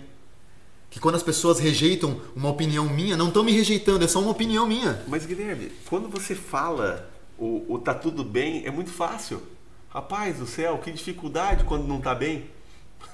Não, eu entendo, porque não, nós vivemos assim. É verdade, não, eu, eu concordo com você plenamente, eu acho que é o correto. Mas na hora que a gente fala para a pessoa que está dentro do problema e vai falar para ela o seguinte: fica tranquilo, vai tudo dar certo. Uhum. Que nem quando a gente teve uma experiência, porque já passou por alguma dificuldade e a pessoa aparece Mas sabe, e vem falar: sabe como não, é o não, nome? calma, tal, vai dar certo. Sabe como que é o nome disso? Não. Vida. Essa é a vida. Aconteceu. Eu preciso ter. Aí que entra o poder da oração no tratamento. Porque se eu não tenho fé, não entendo que se Deus permitiu eu estar passando por aquilo naquele momento, é primeiro porque Ele quer, porque vai ter algum aprendizado, porque um é pro meu bem. Sim, alguma coisa vai, vai sair um fruto bom. Entendeu? Aí que entra a pessoa ter uma vida espiritual bem levada, ela ter confiança. Porque se ela não tem. O que acontece quando você passa por uma dor e você não tem confiança e esperança? Você tira a tua vida. É que isso não sai nos jornais, né? Mas o, o, número de suicídios, meu Deus do céu. É, eu sei, é bem grande. É terrível isso. É. Ainda mais entre jovens. Aham. O... Vamos voltar nessa parte ainda do tudo bem, entendeu? Que não tá tão tudo bem assim. Sim. Eu vejo que no escritório, quando vê um cliente com um problema e ele recebe aquela ação contra ele, ele fala assim: Meu Deus, acabou, tô ferrado, doutor, não sei o que, o que, que eu faço e como. Eu olho e eu já vi outros casos. E você tá bem tranquilo. E daí eu consigo tentar de demonstrar isso para a pessoa. Fala assim: Não, tá tudo bem. Acho que dá para fazer isso, isso, isso. Uhum. E vai ser resolvido dessa forma. É que a tua habilidade é de não olhar para o problema. Você olha para a solução. Entendi. Entendeu? É, e a pessoa, quando está no olho do problema ali, é como se fosse um livro. Eu não consigo enxergar o que está escrito na capa aqui. Então eu tenho que me distanciar. Na terapia a gente faz isso. Tem técnicas mentais. A pessoa está vendo o trauma. Eu falo, tá, agora projeta isso numa tela, olha de longe, tira as cores disso, tira a vida. Imagina que a vida de outra pessoa, a pessoa ela vai mudando, vai ressignificando. Viu? Quando você diz olhar o problema, tem como ensinar a pessoa a não olhar o problema? Tem. Tem? Por exemplo, a pessoa fala assim pra mim, foi o que eu fiz com a moça, o exemplo da, ah, eu, não, eu tô com medo de não poder ter filho. Tá, e daí? O que, que vai acontecer? O que, que você pode fazer com isso? Essa é a pergunta chave. O que, que você vai fazer com isso? Me fala. O que você vai fazer a partir de hoje com essa informação? Você vai ficar se punindo, se culpando? Ou você vai falar assim, vou tocar a vida? A minha vida não parou. O que, que eu falei para ela? Tá, mas você não tem filho, mas você tem marido. Você está sendo a melhor esposa pro teu marido? Você está cuidando da casa como você deve? Você está amando ele como você deve? Ou você está na esperança, numa expectativa de que eu quero ter filho porque eu preciso ter a casa cheia e. E o teu marido? Ué, você não tem marido? Viu, o Guilherme? Essas realidades são meio duras, né? Muito. É, eu conheci uma pessoa que ela começou a entrar em xeque a mente dela porque ela não tinha filho. E daí ela resolveu adotar um filho. Uhum. E daí ela engravidou. Interessante, né? Cara, É porque o estado de ansiedade isso que eu- é não, acidez no corpo. É, é- é- ela é muito ansiosa. Olha o grau que chegou de inibir a gravidez, mesmo sem proteção. Sim. E, e aquele negócio, né? As pessoas que não querem ter filho tem 10. Ah. E muitas vezes aquela que tá lutando, sabe? Porque uma questão moral mesmo, de cumprir a sua vocação enquanto mãe, se dedica por causa dessa ansiedade. O, o sangue fica ácido, pH muito baixo. Sim, Quanto mais baixo mais água, a pessoa sim, não toma água. Aí, e- aí mata tudo. Mata até o, o próprio espermatozoide. A acidez do corpo. Muito forte. Daí, nesse mesmo sentido do tá tudo bem, É interessante isso, né? É. Eu aprendi isso com um rapaz que me formou como coach há quatro anos atrás. Ele dizia, ele falava umas coisas duras e ele falou assim, gente, e tá tudo bem. Talvez não seja o teu momento. o Jonas fala isso também. e em determinado momento da minha vida, eu estava dentro de uma bolha. Eu e a minha família. E a gente não saía daquela bolha, porque o problema estava ali. E daí vai, vai e não sai. E daí, em determinado momento, eu tive um insight. Eu falei: se eu sair de dentro da bolha e ficar longe da bolha, eu vou conseguir enxergar, enxergar a bolha de longe. E eu enxergando do macro para o micro, eu consigo ver todo o panorama e eu vejo que existe um monte de bolha igual a minha. A minha não é a única. E a minha, eu enxergando de longe, eu sei como resolver.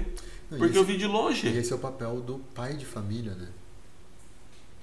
É o papel de puxar a responsabilidade. Não, eu vou resolver esse problema. Então, o homem, por isso que o homem é mais racional que a mulher. Porque se o homem fosse sentimental igual a mulher, a família estava perdida. Muitas vezes a mulher está ali, desesperada, preocupada. O homem tem que falar assim: não, peraí, calma lá. Deixa eu entender o que está acontecendo. É só isso. É Isso mesmo, porque o que acontece? A gente pega uma lupa Aham. no copo e cria uma tempestade no copo, parece que tá um tsunami aqui, né? É claro que tudo isso, eu entendo quando você fala tudo bem, que quando a gente está passando por uma perplexidade, é uma coisa que é trabalhosa, é treino. Porque a gente está acostumado ao imediatismo, a querer as coisas para ontem. Porque isso, por isso que eu disse que a sociedade é ansiogênica. Porque a todo momento a gente está sendo é, estimulado a produzir mais. Nós queremos produzir mais resultado. Nós somos cobrados de mais resultado. Na nossa família a gente é cobrado. A gente quer mais dinheiro. A gente quer mais trabalho. A gente quer, a gente quer dentro do desejo. Lembra do desejo, da ansiedade? Tudo isso influencia. Então, como a gente tem essa mentalidade sempre posta no conseguir rápido e no gerar, quando vem um problema, eu quero me livrar logo dele. Mas eu não aprendi a não olhar para o problema e olhar para a solução. Porque esse é o, é o tal do pessimista, né? Ele fica olhando para o problema. E aquilo que eu foco expande na minha vida. Aquilo que eu dou atenção expande. Então, quanto mais eu foco no problema, e na verdade eu não gosto nem de usar o termo problema, é um desafio, né, Ricardo? É um desafio. Tudo é desafio. Então, como é que eu faço para, de maneira assim muito tranquila, não ficar caindo no olho do furacão? Primeiro de tudo, nesse caso, ter muita confiança em Deus. Esse conceito de que saber que se aconteceu, gente, tinha algum objetivo. Não ia acontecer isso aqui à toa. Eu estou dando algum mole na minha vida que eu preciso aprender ainda. E na hora eu não vou entender esse mole. Por quê? Porque eu preciso me distanciar. É a questão do livro. Acabou de acontecer o fato. Opa, deixa eu colocar de longe para ler isso aqui. E às vezes eu tenho que falar assim, Ricardo, me ajuda a ler isso aqui que eu não estou entendendo. Só que como o ser humano é naturalmente egoísta, e o homem sofre muito disso, de não conseguir compartilhar as suas dores. Eu atendo muito mais mulheres do que homens. E a mulher compartilha a dor? Sim. Mesmo junto numa mentoria com várias outras sim, pessoas? Sim. É mesmo? É, se ela está confiando em você e se você mostra para ela. E quando uma pessoa fala, por exemplo, a, a, o, o outro mentorado ou paciente, ele consegue se identificar com a dor do outro? Sim, porque é uma inteligência múltipla, né? Tem eu como terapeuta, mas cada uma tem uma experiência de vida. Nesse grupo de mentoria tem uma senhora de 63 e tem uma moça de 23. Tem uma de 47, outra de 50, outra de 37. Então, olha só, essa de 23 é a maior beneficiada. Porque quando ela, foi essa que compartilhou a dor. Porque a experiência dos mais velhos acaba ajudando ela também. Sim. Claro. Porque eu não sou mulher, né? Sim. Então tem coisas, claro, que o objetivo ali é muito terapêutico, mas às vezes dela olhar a história de vida e saber que aquela ali já passou por isso e superou, ela, ah, não, isso aqui tem saída, tem jeito. Entendi. Outra questão com relação aos problemas, né? Os desafios. Estou passando por uma perplexidade que eu não passei ainda. Por que não olhar em volta? E cara, você já passou por isso? Perguntar para o outro, como que é para você, foi para você enfrentar isso? E Mas é você com a difícil, tua né? sabedoria de vida, É. porque é isso, né? Olha que interessante. Os anos vão passando e a gente vai crescendo em sabedoria. Isso hoje no mundo, no mundo moderno, não é valorizado. Os anciãos querem ser eternos jovens é. e não assumem o papel de ancião, de sábio e de ensinar os jovens. Eles querem continuar sendo jovens porque não querem morrer, porque a vida é boa, porque a vida Mas é quer prazerosa. ensinar. Não quer ensinar. Eu- E os jovens também não querem aprender, né? O, eu- faz tempo que eu não falo, mas lembrei aqui uma coisa que eu falava numa determinada oportunidade. Eu falava assim, sabe qual é a diferença entre o inteligente e o sábio? A pessoa ficava perguntando. Eu falei assim, não, eu vou dizer. Existia uma comunidade. E de, no arredor dessa comunidade tinha uma montanha bem grande. E lá vivia um eremita que era sábio. Que ele não queria viver na comunidade. Então, do alto da montanha, ele olhava os inteligentes lá embaixo. Que toda a sociedade tem um monte de inteligente. E daí ele olhava os inteligentes fazerem as coisas. Um fazia uma coisa certa, o outro fazia outra coisa errada, outro fazia outra coisa certa, outra errada. Ele olhava assim na certa, ele falava assim: hum, boa experiência. Na errada, ele olhava: boa experiência. Hum, tudo era boa experiência. Só que ele só pegava para ele a experiência que era melhor. Ele conseguia identificar na sabedoria dele o que é certo e o que é errado e o que é certo ele colhia para ele para poder partilhar. O inteligente paga o preço. O inteligente é aquele cara que erra e aprende ou não aprende, né? Mas é o inteligente que está pagando o preço todo dia. O sábio não. O sábio ele parte da experiência do inteligente. É a dor burra e a dor inteligente. Né? É. Existem dois tipos de dor. Existe a dor burra, que é eu viver a dor que os outros já viveram, mas eu não, não buscar a solução que os outros buscaram. E tem a dor inteligente, que é por isso que as histórias são importantes. Que é de eu prestar atenção na tua vida e falar assim, poxa, acho que o Ricardo já passou por isso. Como que foi pra você? E eu me preveni de passar por uma dor que é desnecessária. Não preciso ficar me punindo com isso. Só que isso exige a virtude que a igreja chama da mãe das virtudes. A humildade. Santa Teresa dizia que a humildade é a verdade. O que é a humildade? É eu reconhecer o meu nada, saber que eu sou miserável e que eu preciso de ajuda. E sair do centro e colocar Deus no centro. E quando eu coloco Deus no centro, fica mais fácil eu pedir ajuda. Porque quando eu estou pedindo ajuda, eu também às vezes estou ajudando. É uma troca, né? Quando você conversa com Deus, Quando eu, quando eu saio, quando eu sa... não só pedir ajuda para Deus, pedir ajuda para o outro. Porque eu reconhecer que o outro é melhor que eu quando eu peço ajuda. E a sociedade hoje é muito igualitária. Estão querendo promover igua- igualdade de sexos, agora até o cachorro vale igual ao homem. Aham, eu vi isso. O cachorro pode receber as heranças, o sobrenome, o tudo. Lá na Alemanha, não sei se você viu o vídeo do- dos homens se fantasiando igual cachorro e achando que são cachorro. Isso é um erro teológico, filo- filosófico. Chegou no, num nível muito forte. Sim. É meio diabólico isso. Né? Por quê? Qual que, é, qual que é a causa disso? O afastamento de Deus. A falta da família? Também. Pode ser que eh, o passo anterior pode ter sido isso. Sem instrução nenhuma, né? Que a gente vê Mas também é gente é um- morando sozinha hoje, as famílias menores, as pessoas querendo ser, não ter mais, é, não casar, é, é, Os pais de pet. pai de pet, o, o- o- os filhos é, de, de 40 anos que moram na casa dos pais ainda. Então você tem toda uma, uma sociedade moderna aí que que está que, que, que tá navegando aí e criando os jovens de hoje que Mas, o, o- ó, por exemplo, quando eu não quero ter filhos, eu não quero ter responsabilidade. Quando eu quero ficar morando com os meus pais, eu não quero ter responsabilidade. Então tudo é uma fuga das dores inevitáveis. É aquilo que a gente vol- voltou, a- que a gente tratou no começo. Tem dores que são inevitáveis. Faz parte da vida esse desenvolvimento do ser humano e vai ser dolorido. Tem alguma pergunta que os seus mentorados fazem para você e você acha importante partilhar aqui com o pessoal? Olha, eu teria que pensar. Você me dá uns minutinhos para pensar? Não, eu já faço outra pergunta. Sobre sabedoria na tua vida. O que, o, o, o, o, que, o que que você extrai da sua vida como uma experiência que te trouxe uma sabedoria e que foi um, um marco na tua vida, um norte? Tá. É, dos 16 aos 32, 31, 30, 29, 28. Dos 16 aos 28 eu fui dependente químico. Certo. Então comecei fumando maconha, depois fui para cocaína, depois usei drogas mais pesadas, químicas, de tudo. Vendi droga. E quando eu resolvi buscar ajuda, eu tive muito acolhimento da minha família. Então a, sabedoria que eu tenho na minha vida é que a família é base.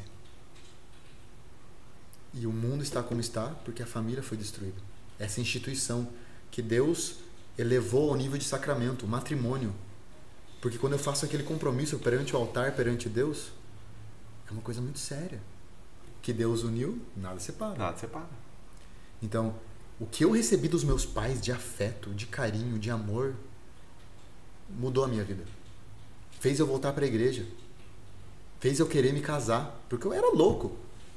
Sabe? Não queria saber de nada. Era personal trainer, era meio doente, ti- tinha ansiedade, tinha depressão. Comecei a ver que na academia todo mundo era igual a eu. Por isso que o exercício físico não, não funciona, porque eu trabalhei com exercício físico. E as pessoas desmarcavam Sim, suas aulas, ansiosas, tinham seus sabe? sofrimentos. Tem- eh, eu não gente- conseguia ajudar as pessoas. Daí quando eu conheci a terapia, que eu ressignifiquei a minha vida, primeiro eu, reconheci, eu, eu, conheci, eu conheci a terapia por causa da ajuda dos meus pais, que eles, eles um dia eu me abri com eles, que eu estava numa angústia existencial muito grande. Então, o primeiro, primeiro ponto da sabedoria aqui, família. Pais, sejam amigos dos seus filhos.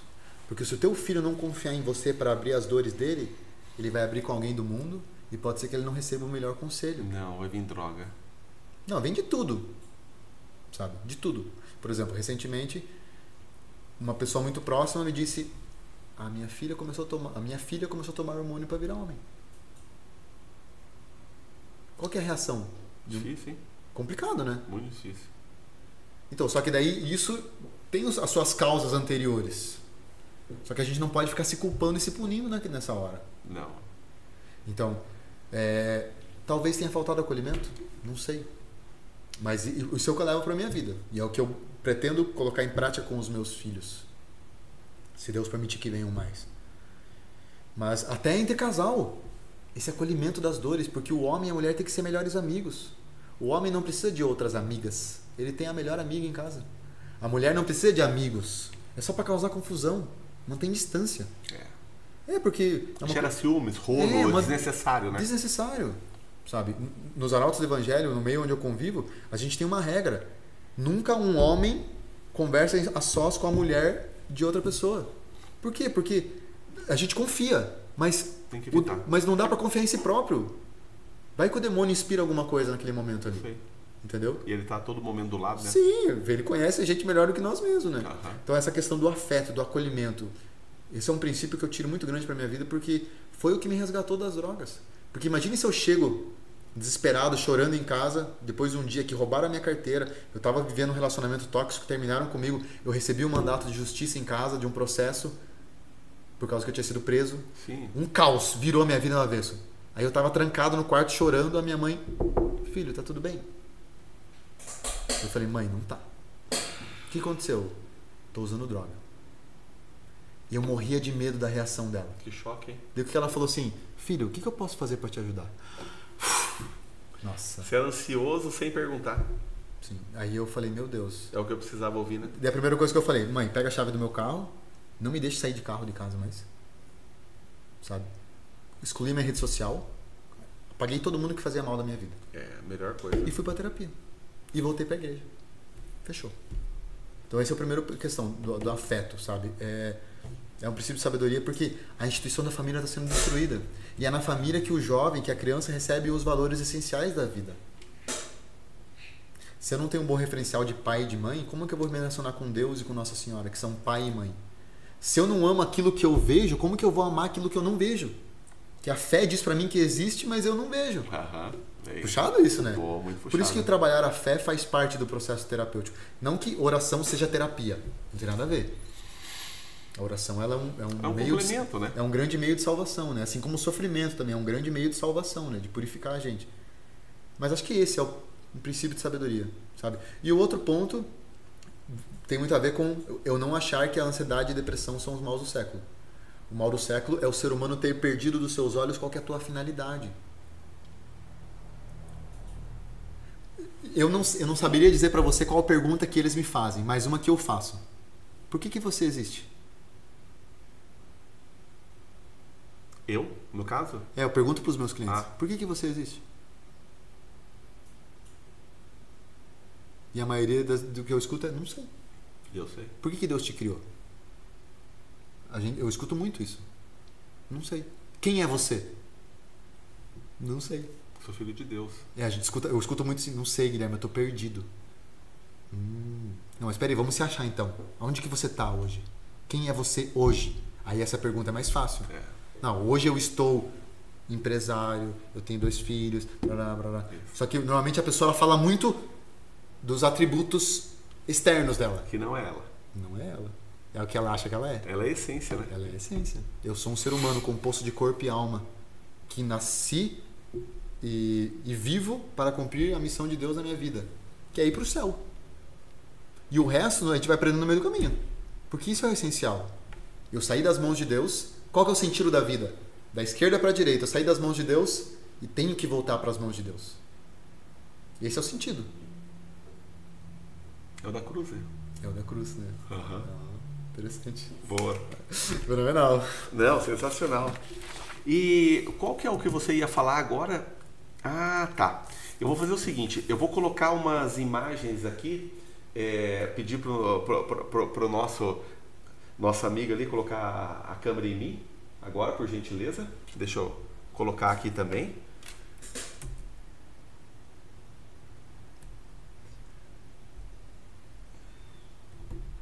E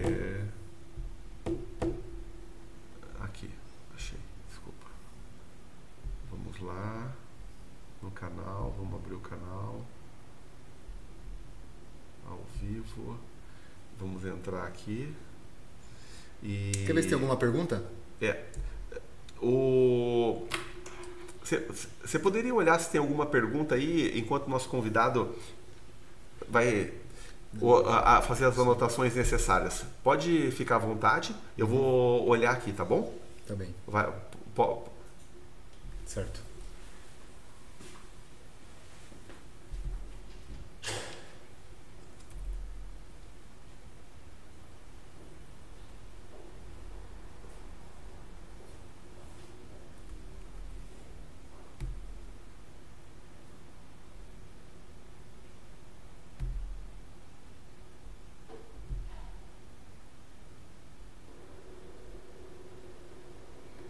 Ah, tamo, estamos organizando aqui as imagens para mostrar para vocês. Ah, Estamos, Estamos organizando aqui as imagens para mostrar para vocês. O Guilherme ele vai falar de cada uma das imagens do, do comportamento da pessoa ansiosa. E daí, se vocês se identificarem, deixa eu tirar aqui.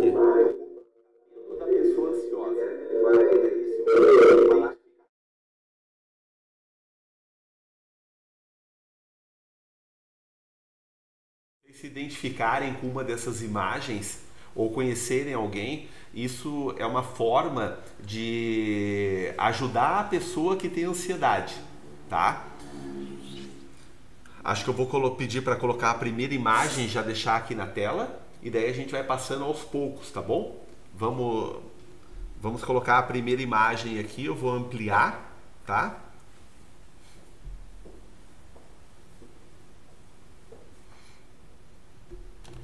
Acho que na televisão aqui o pessoal do Instagram já consegue observar. O pessoal que está no Instagram, se quiser fazer pergunta, entra no YouTube, faça a inscrição lá no nosso canal também para receber as notificações. E lá na bio do Instagram tem o clique lá, você já abre o canal do YouTube, aonde você pode comentar, fazer perguntas e daí o Guilherme vai responder, tudo bem? Vamos lá então. Pode colocar a primeira imagem.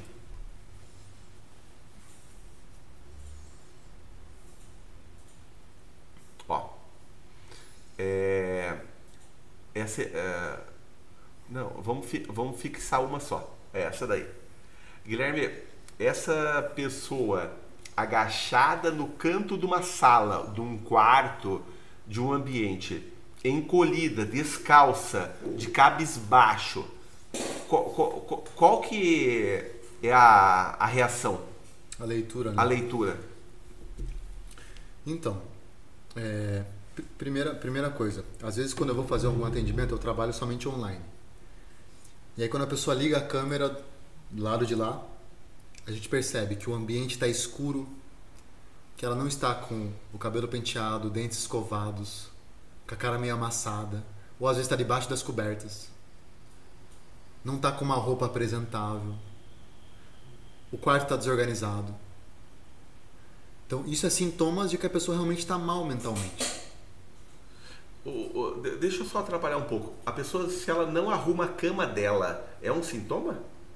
É um, é um sintoma de desorganização. E isso é que assim. Isso é causa ou efeito? Acho que essa é a pergunta. Eu acredito que é o efeito. Não. A tendência é que seja causa. Por exemplo, a minha vida está em desordem porque a cama está desarrumada ou a cama está desarrumada porque minha vida está em desordem? A segunda. O ambiente externo afeta o interno. E se o ambiente externo. A, a, a minha vida está em desordem porque a minha cama está desarrumada, porque minha casa está suja, porque eu não me arrumo. Uma das primeiras dicas terapêuticas, quando eu encontro a pessoa que abre a câmera para mim e ela tá com essa feição, sem pentear o cabelo, tudo escuro. Você identifica ela tá má. Sim. O, o, qual seria o primeiro passo para ela? Se arrumar. Começar a se arrumar.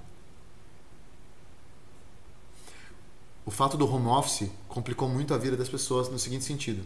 Porque a pessoa ela não precisa mais ficar de terno e gravata em casa. Ela pode trabalhar de pantufa. Não pode? Pode. Isso é bom? Não. Péssimo, né? Péssimo. O rendimento dela ela não, vai ser o mesmo. Ela não se incorpora. Não. Ela não assume o papel. Não. E nós temos papéis na sociedade, né? E, e o que acontece? Qual que é o poder da vestimenta na nossa vida? Autoridade. Não só autoridade. A vestimenta ela confere dignidade para a pessoa humana. Animais não se vestem. Não. Por que, que o ser humano se veste? Por que, que Adão e Eva, quando foram expulsos do paraíso, receberam roupas de Deus? Eles não saíram nus. Mas eles não receberam roupa de Deus só depois do pecado? Então, quando eles saíram do paraíso, eles pecaram no paraíso. Ah tá, porque até então eles não precisavam de não, roupa. Não, porque eles não tinham malícia. Sim. Então o que acontece? Uma pessoa daquele jeito ali é sinal de que ela está passando por uma crise de ansiedade, por uma angústia, por uma tristeza muito profunda. Vamos, vamos colocar outra imagem.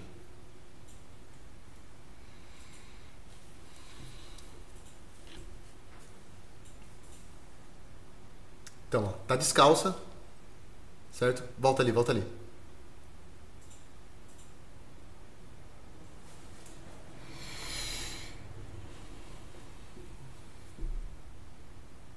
Aí, chegou. Então o que acontece, ó? A pessoa tá descalça em casa, primeiro. Não é uma atitude interessante. O porquê não? Isso é interessante. Uma vez eu, é, numa formação, numa palestra com um sacerdote, eu perguntei isso com relação às roupas. Ele falou assim: Guilherme, imagine que Deus aparecesse para você agora. Você estaria preparado para conversar com Deus assim? Ai, mas Deus não julga. Tá, mas ele não merece o teu melhor? Ai, Guilherme, mas, mas eu gosto de me vestir assim. Tá, o teu gosto ele tá meio abalado por alguma coisa na tua vida. Ou o contrário, né? Se Deus viesse vestido de não com um manto, mas sem nada. Ou com uma tanga. Sim, não. Sabe? É desproporcional. É, a gente usa isso muito para as mulheres. Teve uma tem uma história na internet que está circulando de um vídeo, um rios de uma, uma, uma, freira que se converteu e ela, ela dizia isso, né? Eu comecei a usar roupas mais modestas, vestidos, saias, roupas que não marcavam o meu corpo, porque um dia uma freira chegou para mim e falou assim: se Nossa Senhora batesse na sua porta, você teria roupas para emprestar para ela? Forte, hein? Fortíssimo, né? Se o teu anjo da guarda quisesse visitar teu guarda-roupa, você ficaria com vergonha de mostrar?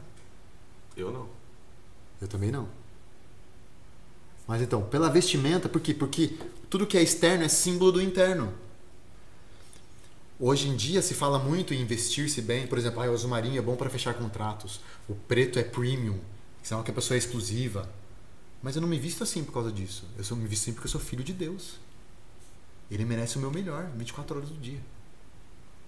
Eu não me alimento bem e não faço exercício porque eu quero ser magro. Não, porque eu tenho que cuidar da minha saúde, porque saúde é dom de Deus. Eu não sou organizado para ser mais produtivo. Não, eu tenho que ser organizado porque o tempo é dom de Deus. Tudo isso vai ser cobrado. Tudo que é dom que nós recebemos, no final da vida vai ser cobrado. Mas aqui é uma postura de uma angústia, de uma tristeza profunda. E aqui entra um ponto.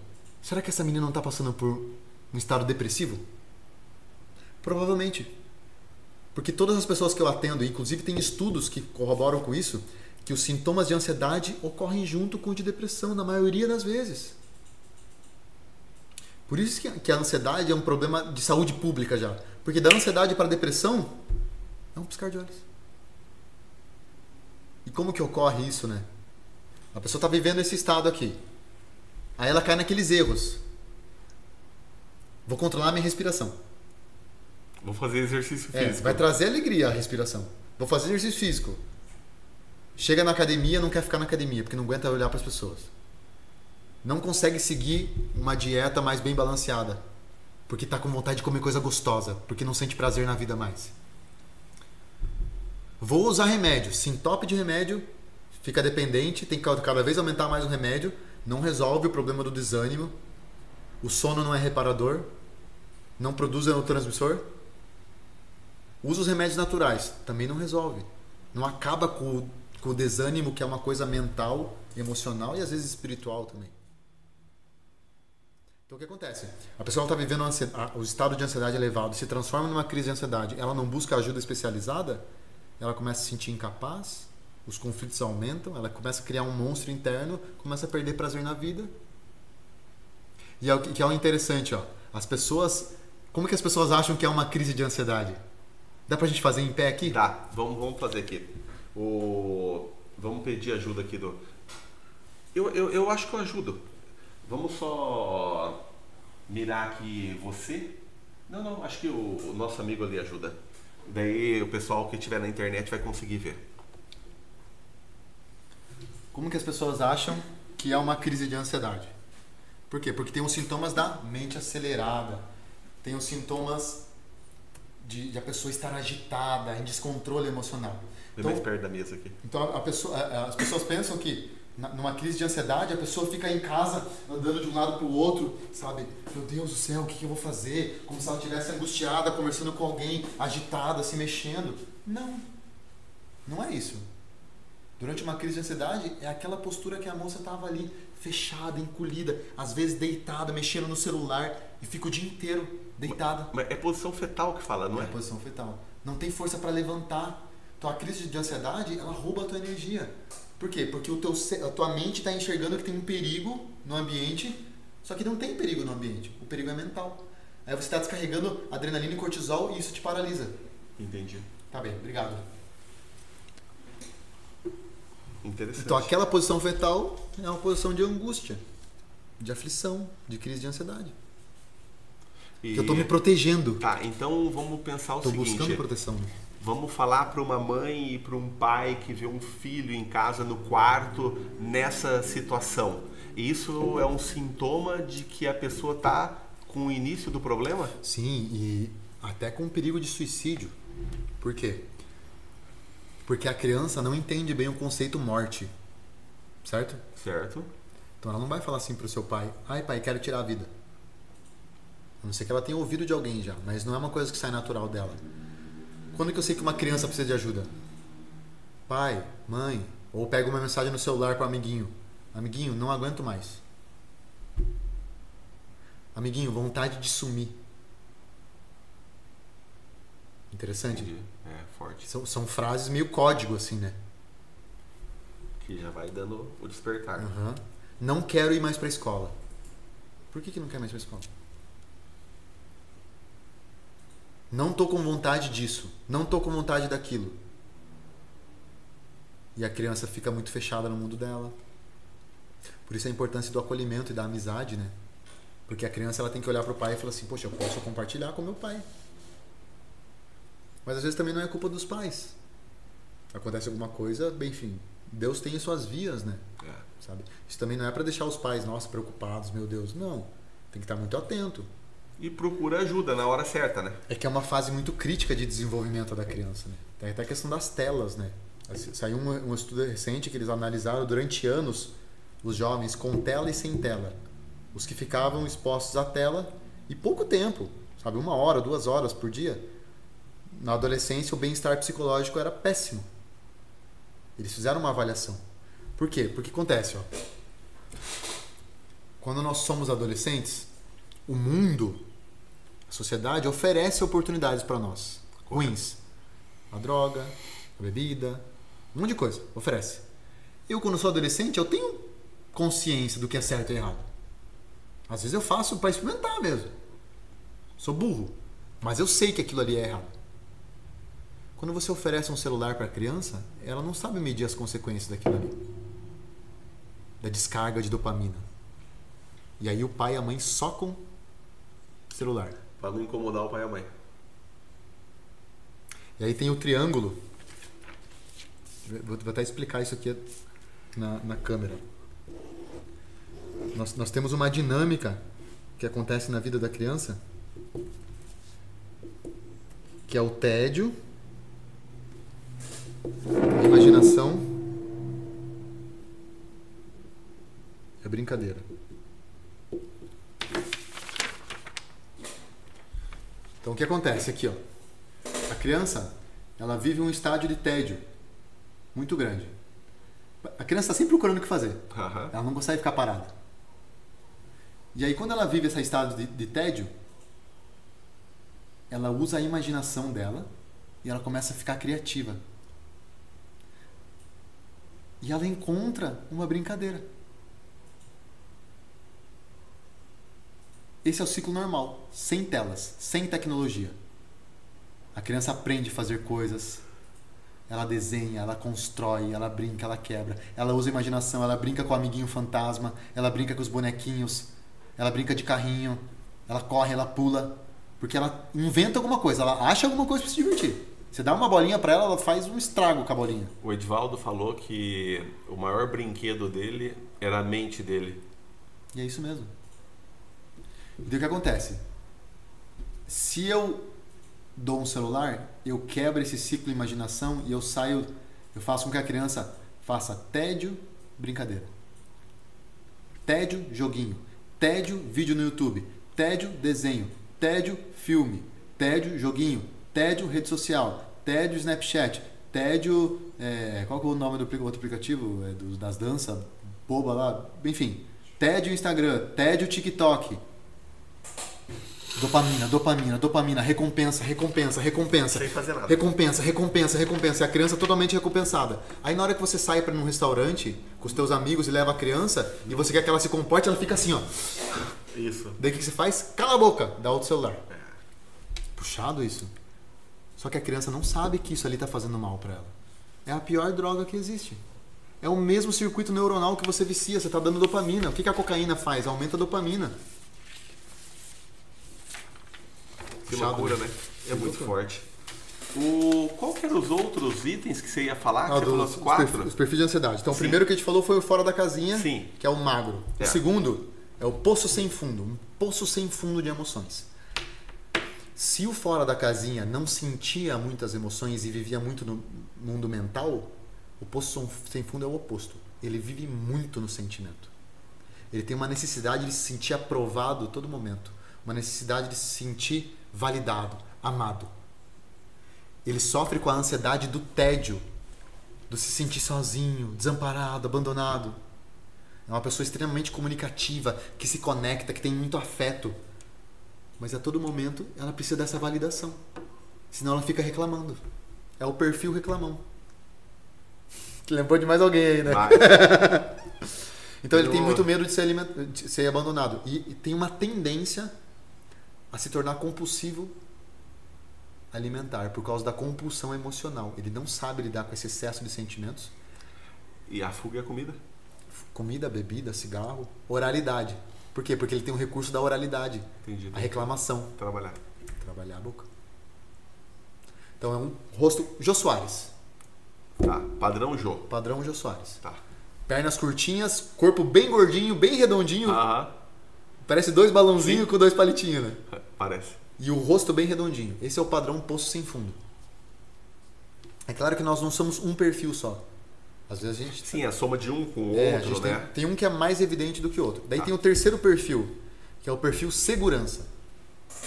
Por que segurança? Porque quando ele está na dor, ele quer controlar tudo e todos. O poço sem fundo, quando ele está na dor, ele é um poço sem fundo de emoções. O fora da casinha, quando está na dor, ele fica fora da casinha. Ele vai para o mundo mental e se isola. Então, o segurança é o que tem medo da manipulação. Ele tem o excesso de ansiedade por causa do controle de tudo na vida. Ele quer controlar tudo, todas as situações, as expectativas, o futuro. Mas o excesso é porque ele não controla, porque ele deseja controlar. Ele deseja controlar. Tá. E a, e, e Ele- há ele- frustração Ele nisso? tem uma tendência natural a querer controlar. E a vida não tem como controlar, né? Tá. Não, não tem. Porque se eu quero saber da tua vida, eu quero controlar todas as expectativas do meu futuro. Eu quero controlar tudo o que você faz. É um, é um perfil muito ciumento. Um perfil que não gosta de quebra de acordos. Por quê? Porque ele tem tendência a ser bom líder, bom articulador, bom negociador. Porque ele manipula para não ser manipulado. Por isso que ele quer controlar. Porque ele passou pela dor da manipulação. Entendi. Quando que acontece isso na fase da criança? Quando a criança ela começa a desenvolver movimento nas articulações do membro superior. E a criança ela já está com mais cara de gente, ela não tem mais aquela cara de joelho, né? Ela já está com, com os braços firminhos. O pai e a mãe pegam ela muito pro braço para ensinar ela a começar a andar. E ela começa a sorrir, ela começa a interagir. E ela parece que se torna um troféu na mão dos pais. Olha meu filho que bonitinho. E quando, ele- quando a criança interage, ela sorri, ela percebe que ela ganha atenção, que ela ganha carinho, que as pessoas querem pegar ela no colo. Quando ela não faz o que os pais pedem, o que os outros pedem, quando ela não sorri, as pessoas se afastam. Opa, então quer dizer que quando eu faço o que pedem, eu ganho alguma coisa. Eu tenho uma recompensa. Quando eu não faço, não tenho recompensa. Estão me manipulando. Isso fica no subconsciente dela. Então, para eu não ser manipulado, eu vou aprender a manipular. A mente cria essa capacidade de articulação. Como é que é o corpo dessa pessoa? É um triângulo invertido. Cristiano Ronaldo. Ombros largos e vem afinando. Você vê muito na academia. Sujeito com o ombro largo e a panturrilha do tamanho do punho. É, bem fininha. Não vai ganhar massa muscular. Por quê? Porque só tem, só tem força em cima. Não tem força embaixo. Não tem força muita de ação e de execução. Ele é um bom líder, ele precisa delegar. Jonas, perfil Jonas. Aham. Ombro largo. O Jonas, o que, que é? Fora da casinha com, com segurança. Magro, cabeça grande, estrategista, bom líder. No recurso, Sim. entendeu? Por isso que tem uma equipe grande. Porque ele não tem força de execução. Mas ele tem pessoas muito boas executoras ali, que ele faz e o. Dá o norte Dá o norte. e as pessoas vão cumprindo as tarefas. Sim. Então esse é o segurança. Quarto perfil, sobrecarregado. Nós falamos dele já. Corpo quadrado, aguenta muita porrada. A palavra dele é suportar, é processo, é detalhista. Gosta de tudo muito bem esmiuçado. Sofreu muito na fase do desfraude. Cumprir expectativa dos outros, precisa receber atenção agradando os outros, tem medo de decepcionar os outros. Já é um, um corpo forte, quadrado, ossos proeminentes. É o estilo Edivaldo. Aham. Forte. Forte. Aguenta a pancada. Aguenta a pancada. Olha a história de vida dele. É, forte. Todos nós temos um pouquinho de Edivaldo, né? Na Tem. nossa vida. Ele tem bem proeminente isso. Você vê. Que se ele, se ele fa- faz força, ele ganha músculo muito rápido. É. Bem Então, rápido. então esse é o perfil sobrecarregado. Por quê? Porque ele se permite se sobrecarregar. E a ansiedade dele é por causa do excesso de sobrecarga. Porque ele não dá conta. Só que para ele é a dor da humilhação pedir ajuda. Então ele aguenta tudo calado. Só que uma hora estoura, né? Estoura Estoura. numa doença, estoura num- numa condição clínica desagradável, estoura com os outros. Porque ele, ele explode, só que ele sempre explode pra dentro, pra ele mesmo, e fica murmurando. Fica, ai meu Deus do céu. Tem que resolver. É, aham, e fica. E aquilo ali é exaustivo, né? Leva a um esgotamento emocional, é muita emoção. O poço sem fundo e o sobrecarregado são os perfis com maior dependência emocional. Não consegue E quebrar. como que trata? Primeiro voltando no passado, Ressignificando? entendendo, mostrando para a pessoa onde que começou aquele padrão e mostrando para ela que ela desenvolveu um padrão de dependência emocional para se proteger. Só que hoje ela não é mais criança. Ela não é mais dependente dos pais. Nós só somos dependentes de uma pessoa, da nossa esposa. Porque o nosso sistema familiar é nós, a esposa e os filhos abaixo. Vou a, Apimentar. apimentar o negócio e ajudar o, o nosso pessoal. Quando você mora na casa dos seus pais, as regras são dos seus pais. Então, você faz parte da família dos seus pais. Então, a família do seu pai e da sua mãe é a sua família. Quando você casa, você tem a sua família. Você não faz parte mais da família do seu pai. Você tem a sua agora, porque você construiu a sua. Então, Outro sistema. começa uma nova. Tem gente que não sai dessa dependência e fica na família lá e não quer reconhecer essa nova família. E isso gera frustração. Isso adoece. Todo mundo sofre, né? O que acontece, ó? O sistema familiar, pai, a mãe e os filhos. Aí a filha casou e foi morar longe. Mas a filha não assume a posição dela de esposa aqui e fica querendo ser mãe dos pais e resolver o BO dos pais. Isso. O marido ficou sozinho, mais fácil do marido trair. E tem menos responsabilidade, menos culpa. Claro, tem a questão moral do querer. Mas a tendência vai ser bem maior. Por quê? Porque a mulher não tá ali para fazer o papel dela. Porque ela tá querendo fazer outro papel. É, Que não é dela. E ela tá querendo fazer o papel de egoísta. Porque a gente nunca vai ser mais que os nossos pais. E vai lá querer dar de dedo na cara. Eu atendo, é um padrão. Ai, doutor, perdi, perdi minha mãe. Agora meu pai tá solteiro. Meu pai quer casar de novo. Eu não aceito isso. Onde já se viu? Vai colocar alguém no lugar da minha mãe? Então você tá querendo ser mãe do teu pai e falar pra ele o que ele deve fazer e o que ele não deve. Ou ele vem falar pra você que você tem que largar da tua mulher. É? Meu, é minha. Uhum, é a mesma coisa. Cuida- Sabe? É assim, não tem como colocar ninguém no lugar da mãe. Não tem. Mãe é mãe, vai ser pra sempre. Só que depois que ela morre, ela só precisa de um lugar no nosso coração. Só. Mais nada. É. Sabe? Tem que ter o cantinho dela ali. Santo Agostinho dizia isso. Os mortos só precisam de um lugar no nosso coração. É ali que é o lugar dos mortos. Isso mesmo. Com os ensinamentos, com a sabedoria que eles nos deixaram. né? É. Que é um legado, né? Só que acontece, quando eu não assumo a minha postura, e isso não precisa nem ser assim, não precisa ela ter casado e sair do sistema, mas ela tá aqui enquanto filha e fica querendo ordenar os pais. Não, porque você tá errado. Você não deveria fazer assim. Quem é você para dizer que eu tô errado, menina? Tá querendo ser mais. Aí gera conflito. Aí por mais que os pais tentem essa aproximação, a filha quer ser mãe. E, e pai, se- pai e mãe veio sempre antes. É precedência, é ordem, é hierarquia. É vida isso, né? É vida. E aí a pessoa entra num vício de soberba, acaba com o sistema familiar. Aonde que entra a ansiedade nisso? Se eu rompi com o sistema familiar, eu já não sinto mais segurança proveniente de cima para baixo. Porque pai e mãe passam segurança, passam confiança, passam acolhimento. Só que se eu saio do lugar de filha e acho que sou mais e fico dando de dedo, quem que vai me acolher se eu não tenho mais pai e mãe? Tô sozinho no mundo. É. Aí o que acontece? Conhece um namoradinho.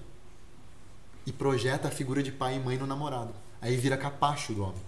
Aí apanha, entra num relacionamento tóxico, passa o resto da vida e não consegue sair. Por quê? Porque não teve uma boa relação com os pais. E essa ferida paterna e materna, alguém vai ter que sanar. E para ela, a dor de ficar com o marido apanhando é menor do que a dor do relacionamento ruim com os pais. Enquanto essa dor não for maior, ela não volta e não faz a paz com os pais e não termina o namoro.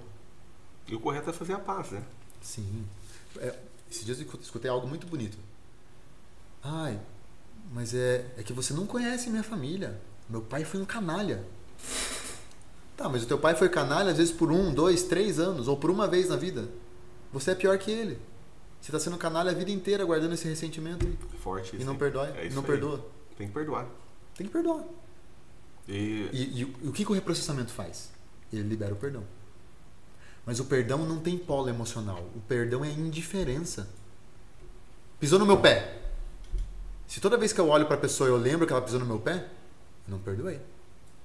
Perdoar é esquecer. é, Não fazer questão de lembrar. E se lembrar, quando lembrar, falar assim: nossa, mas olha o tanto de besteira que eu já fiz na minha vida. Eu vi o, o, o Paulo Marçal falando sobre perdão. Sensacional. Ele falou assim que é uma é uma vibração. E vou desenhar aqui pra você. Ele falou assim que o perdão tá aqui, ó. Nessa linha aqui, ó. Daí eu tenho o pe- perdão, se eu não me engano é assim, faz tempo que eu não, não vejo. O positivo e o negativo. Positivo em cima, o negativo embaixo. Ele falou assim, e você tá aqui, ó. Ele falou assim: a hora que vem alguma coisa que alguém fez mal pra você, tá no positivo, você vê lá, dá aquela oscilada, volta e volta aqui, não deu bola. Agora o negativo, ele vem aqui, ele interfere o teu. Porque enquanto você segurar e não dar o perdão nesse daqui, esse daqui não caminha. Ó, o, pref- o prefixo per. Perdoar. Perfeito. Perseverança. O que significa o per? É feito até o fim. Completamente. O que é perdoar? É doar-se até o fim. O que é perfeito? É fazer até o fim. Então, quando eu perdoo, eu estou doando. Eu estou tendo compaixão. Estou entendendo o que a outra pessoa fez e como ela é concebida no pecado original igual a mim, talvez eu no lugar dela tivesse feito pior. Porque eu conheço as- os meus monstros internos. E é uma é uma atitude muito mesquinha a gente achar que a gente pode perdoar os pais. né? A gente tem que não ligar. Entender que faz parte da vida e que eles não tiveram culpa. Porque como que eu, que sou menor, vou perdoar quem é maior? Não tem como. O que eu posso fazer é falar assim, não, eu não vou ligar para isso. Vou entender, vou respeitar, vou amar. Porque quem perdoa é quem tem o poder de perdoar. Deus tem o poder de perdoar, ele é mais que nós. Como que eu vou perdoar meu pai e minha mãe? Que soberba, que orgulho. É. Não, se coloca no teu lugar. Você é um lixo, você nunca vai conseguir retribuir o dom da vida que eles deram. Só por isso bastava. Daí as pessoas falam assim, é, mas, mas eles não me amaram. Daí o que, que eu digo? Se faltou amor, faltou comida. Você estava morta. É isso mesmo. Não Amor, faltou sim. amor. Amor não faltou. Senão tinha jogado no lixo. Claro, os nove meses na barriga, depois nenê, fazendo cocô, xixi. da- Cara, amor É claro que entra assim uma- um ponto interessante, né? Tá, mas eu sou obrigado a conviver? Não. é diferente. É o que nosso Senhor Jesus Cristo fala. É... Foi o evangelho desses dias agora. Em Lucas, Mateus, É isso que deveis fazer. É isso que meu pai vai fazer com. Ah, a parábola do, do patrão que foi cobrar o seu funcionário. Aí o funcionário pediu perdão pro patrão. E falou assim: me dá um prazo para pagar. O patrão falou assim: tudo bem. Aí o funcionário saiu na rua e encontrou alguém que devia a ele. Cobrou ele. Esse que devia pediu perdão pro funcionário. O funcionário falou assim: não.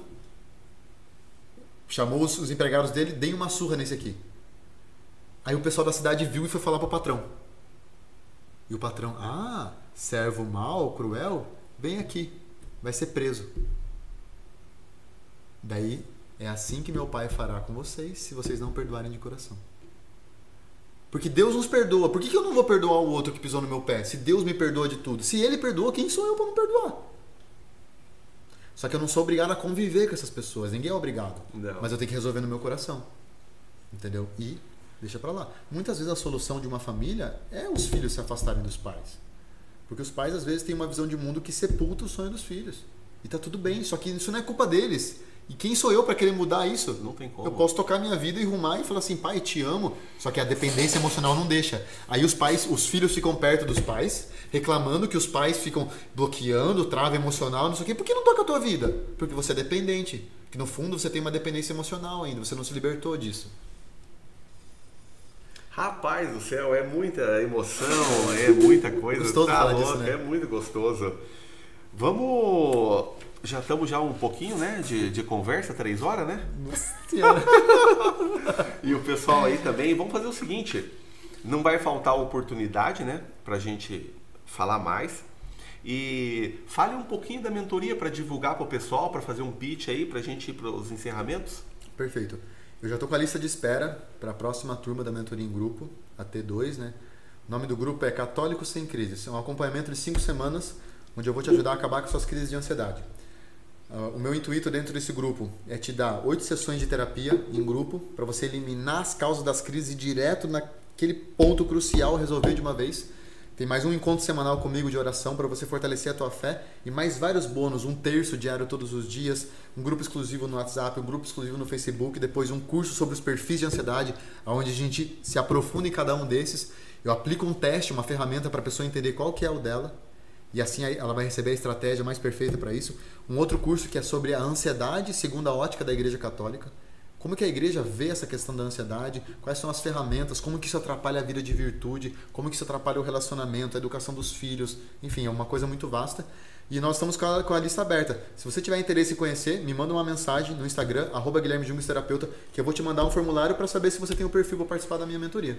O, o Instagram do Guilherme, ele tá inscrito lá na thumbnail que a gente fez da divulgação, né, da entrevista. E no YouTube, na descrição da, da, do nossa, da nossa entrevista, vai estar escrito também lá o contato, o telefone e o Instagram dele. Daí todo mundo que tiver interesse por lá pode ter acesso a ele. Guilherme, eu quero agradecer você vir aqui, que foi uma honra receber você aqui no, nos nossos estúdios né, do Projeto Sabedoria. E o nosso bate-papo aqui foi de muita sabedoria, apesar de você falar muito do, da parte da, da ansiedade, dentro do contexto a gente entende que tem muitos ensinamentos. E esses ensinamentos é o que fica como sabedoria para que as pessoas possam caminhar de uma forma mais suave e entender que tem como resolver os problemas. Não só criar dificuldades, criar monstros na cabeça e falar que não tem solução para sua vida. Sim, você tem condições de resolver os problemas da sua vida. Basta você querer procurar ajuda e o Guilherme é um profissional habilitado para isso e já conseguiu resgatar muitas pessoas. A gente tem conversado e ele me revelou que grande parte dos pacientes consegue resolver o problema na primeira sessão. Então, se tiver crise de ansiedade, procure o Guilherme. Com isso, quero agradecer todo mundo que participou. Foi com muita alegria que fiz mais uma entrevista e cada dia mais sabedoria. Como diz Salomão no livro de Provérbios, a sabedoria é vizinha do conhecimento. Grande abraço a todos.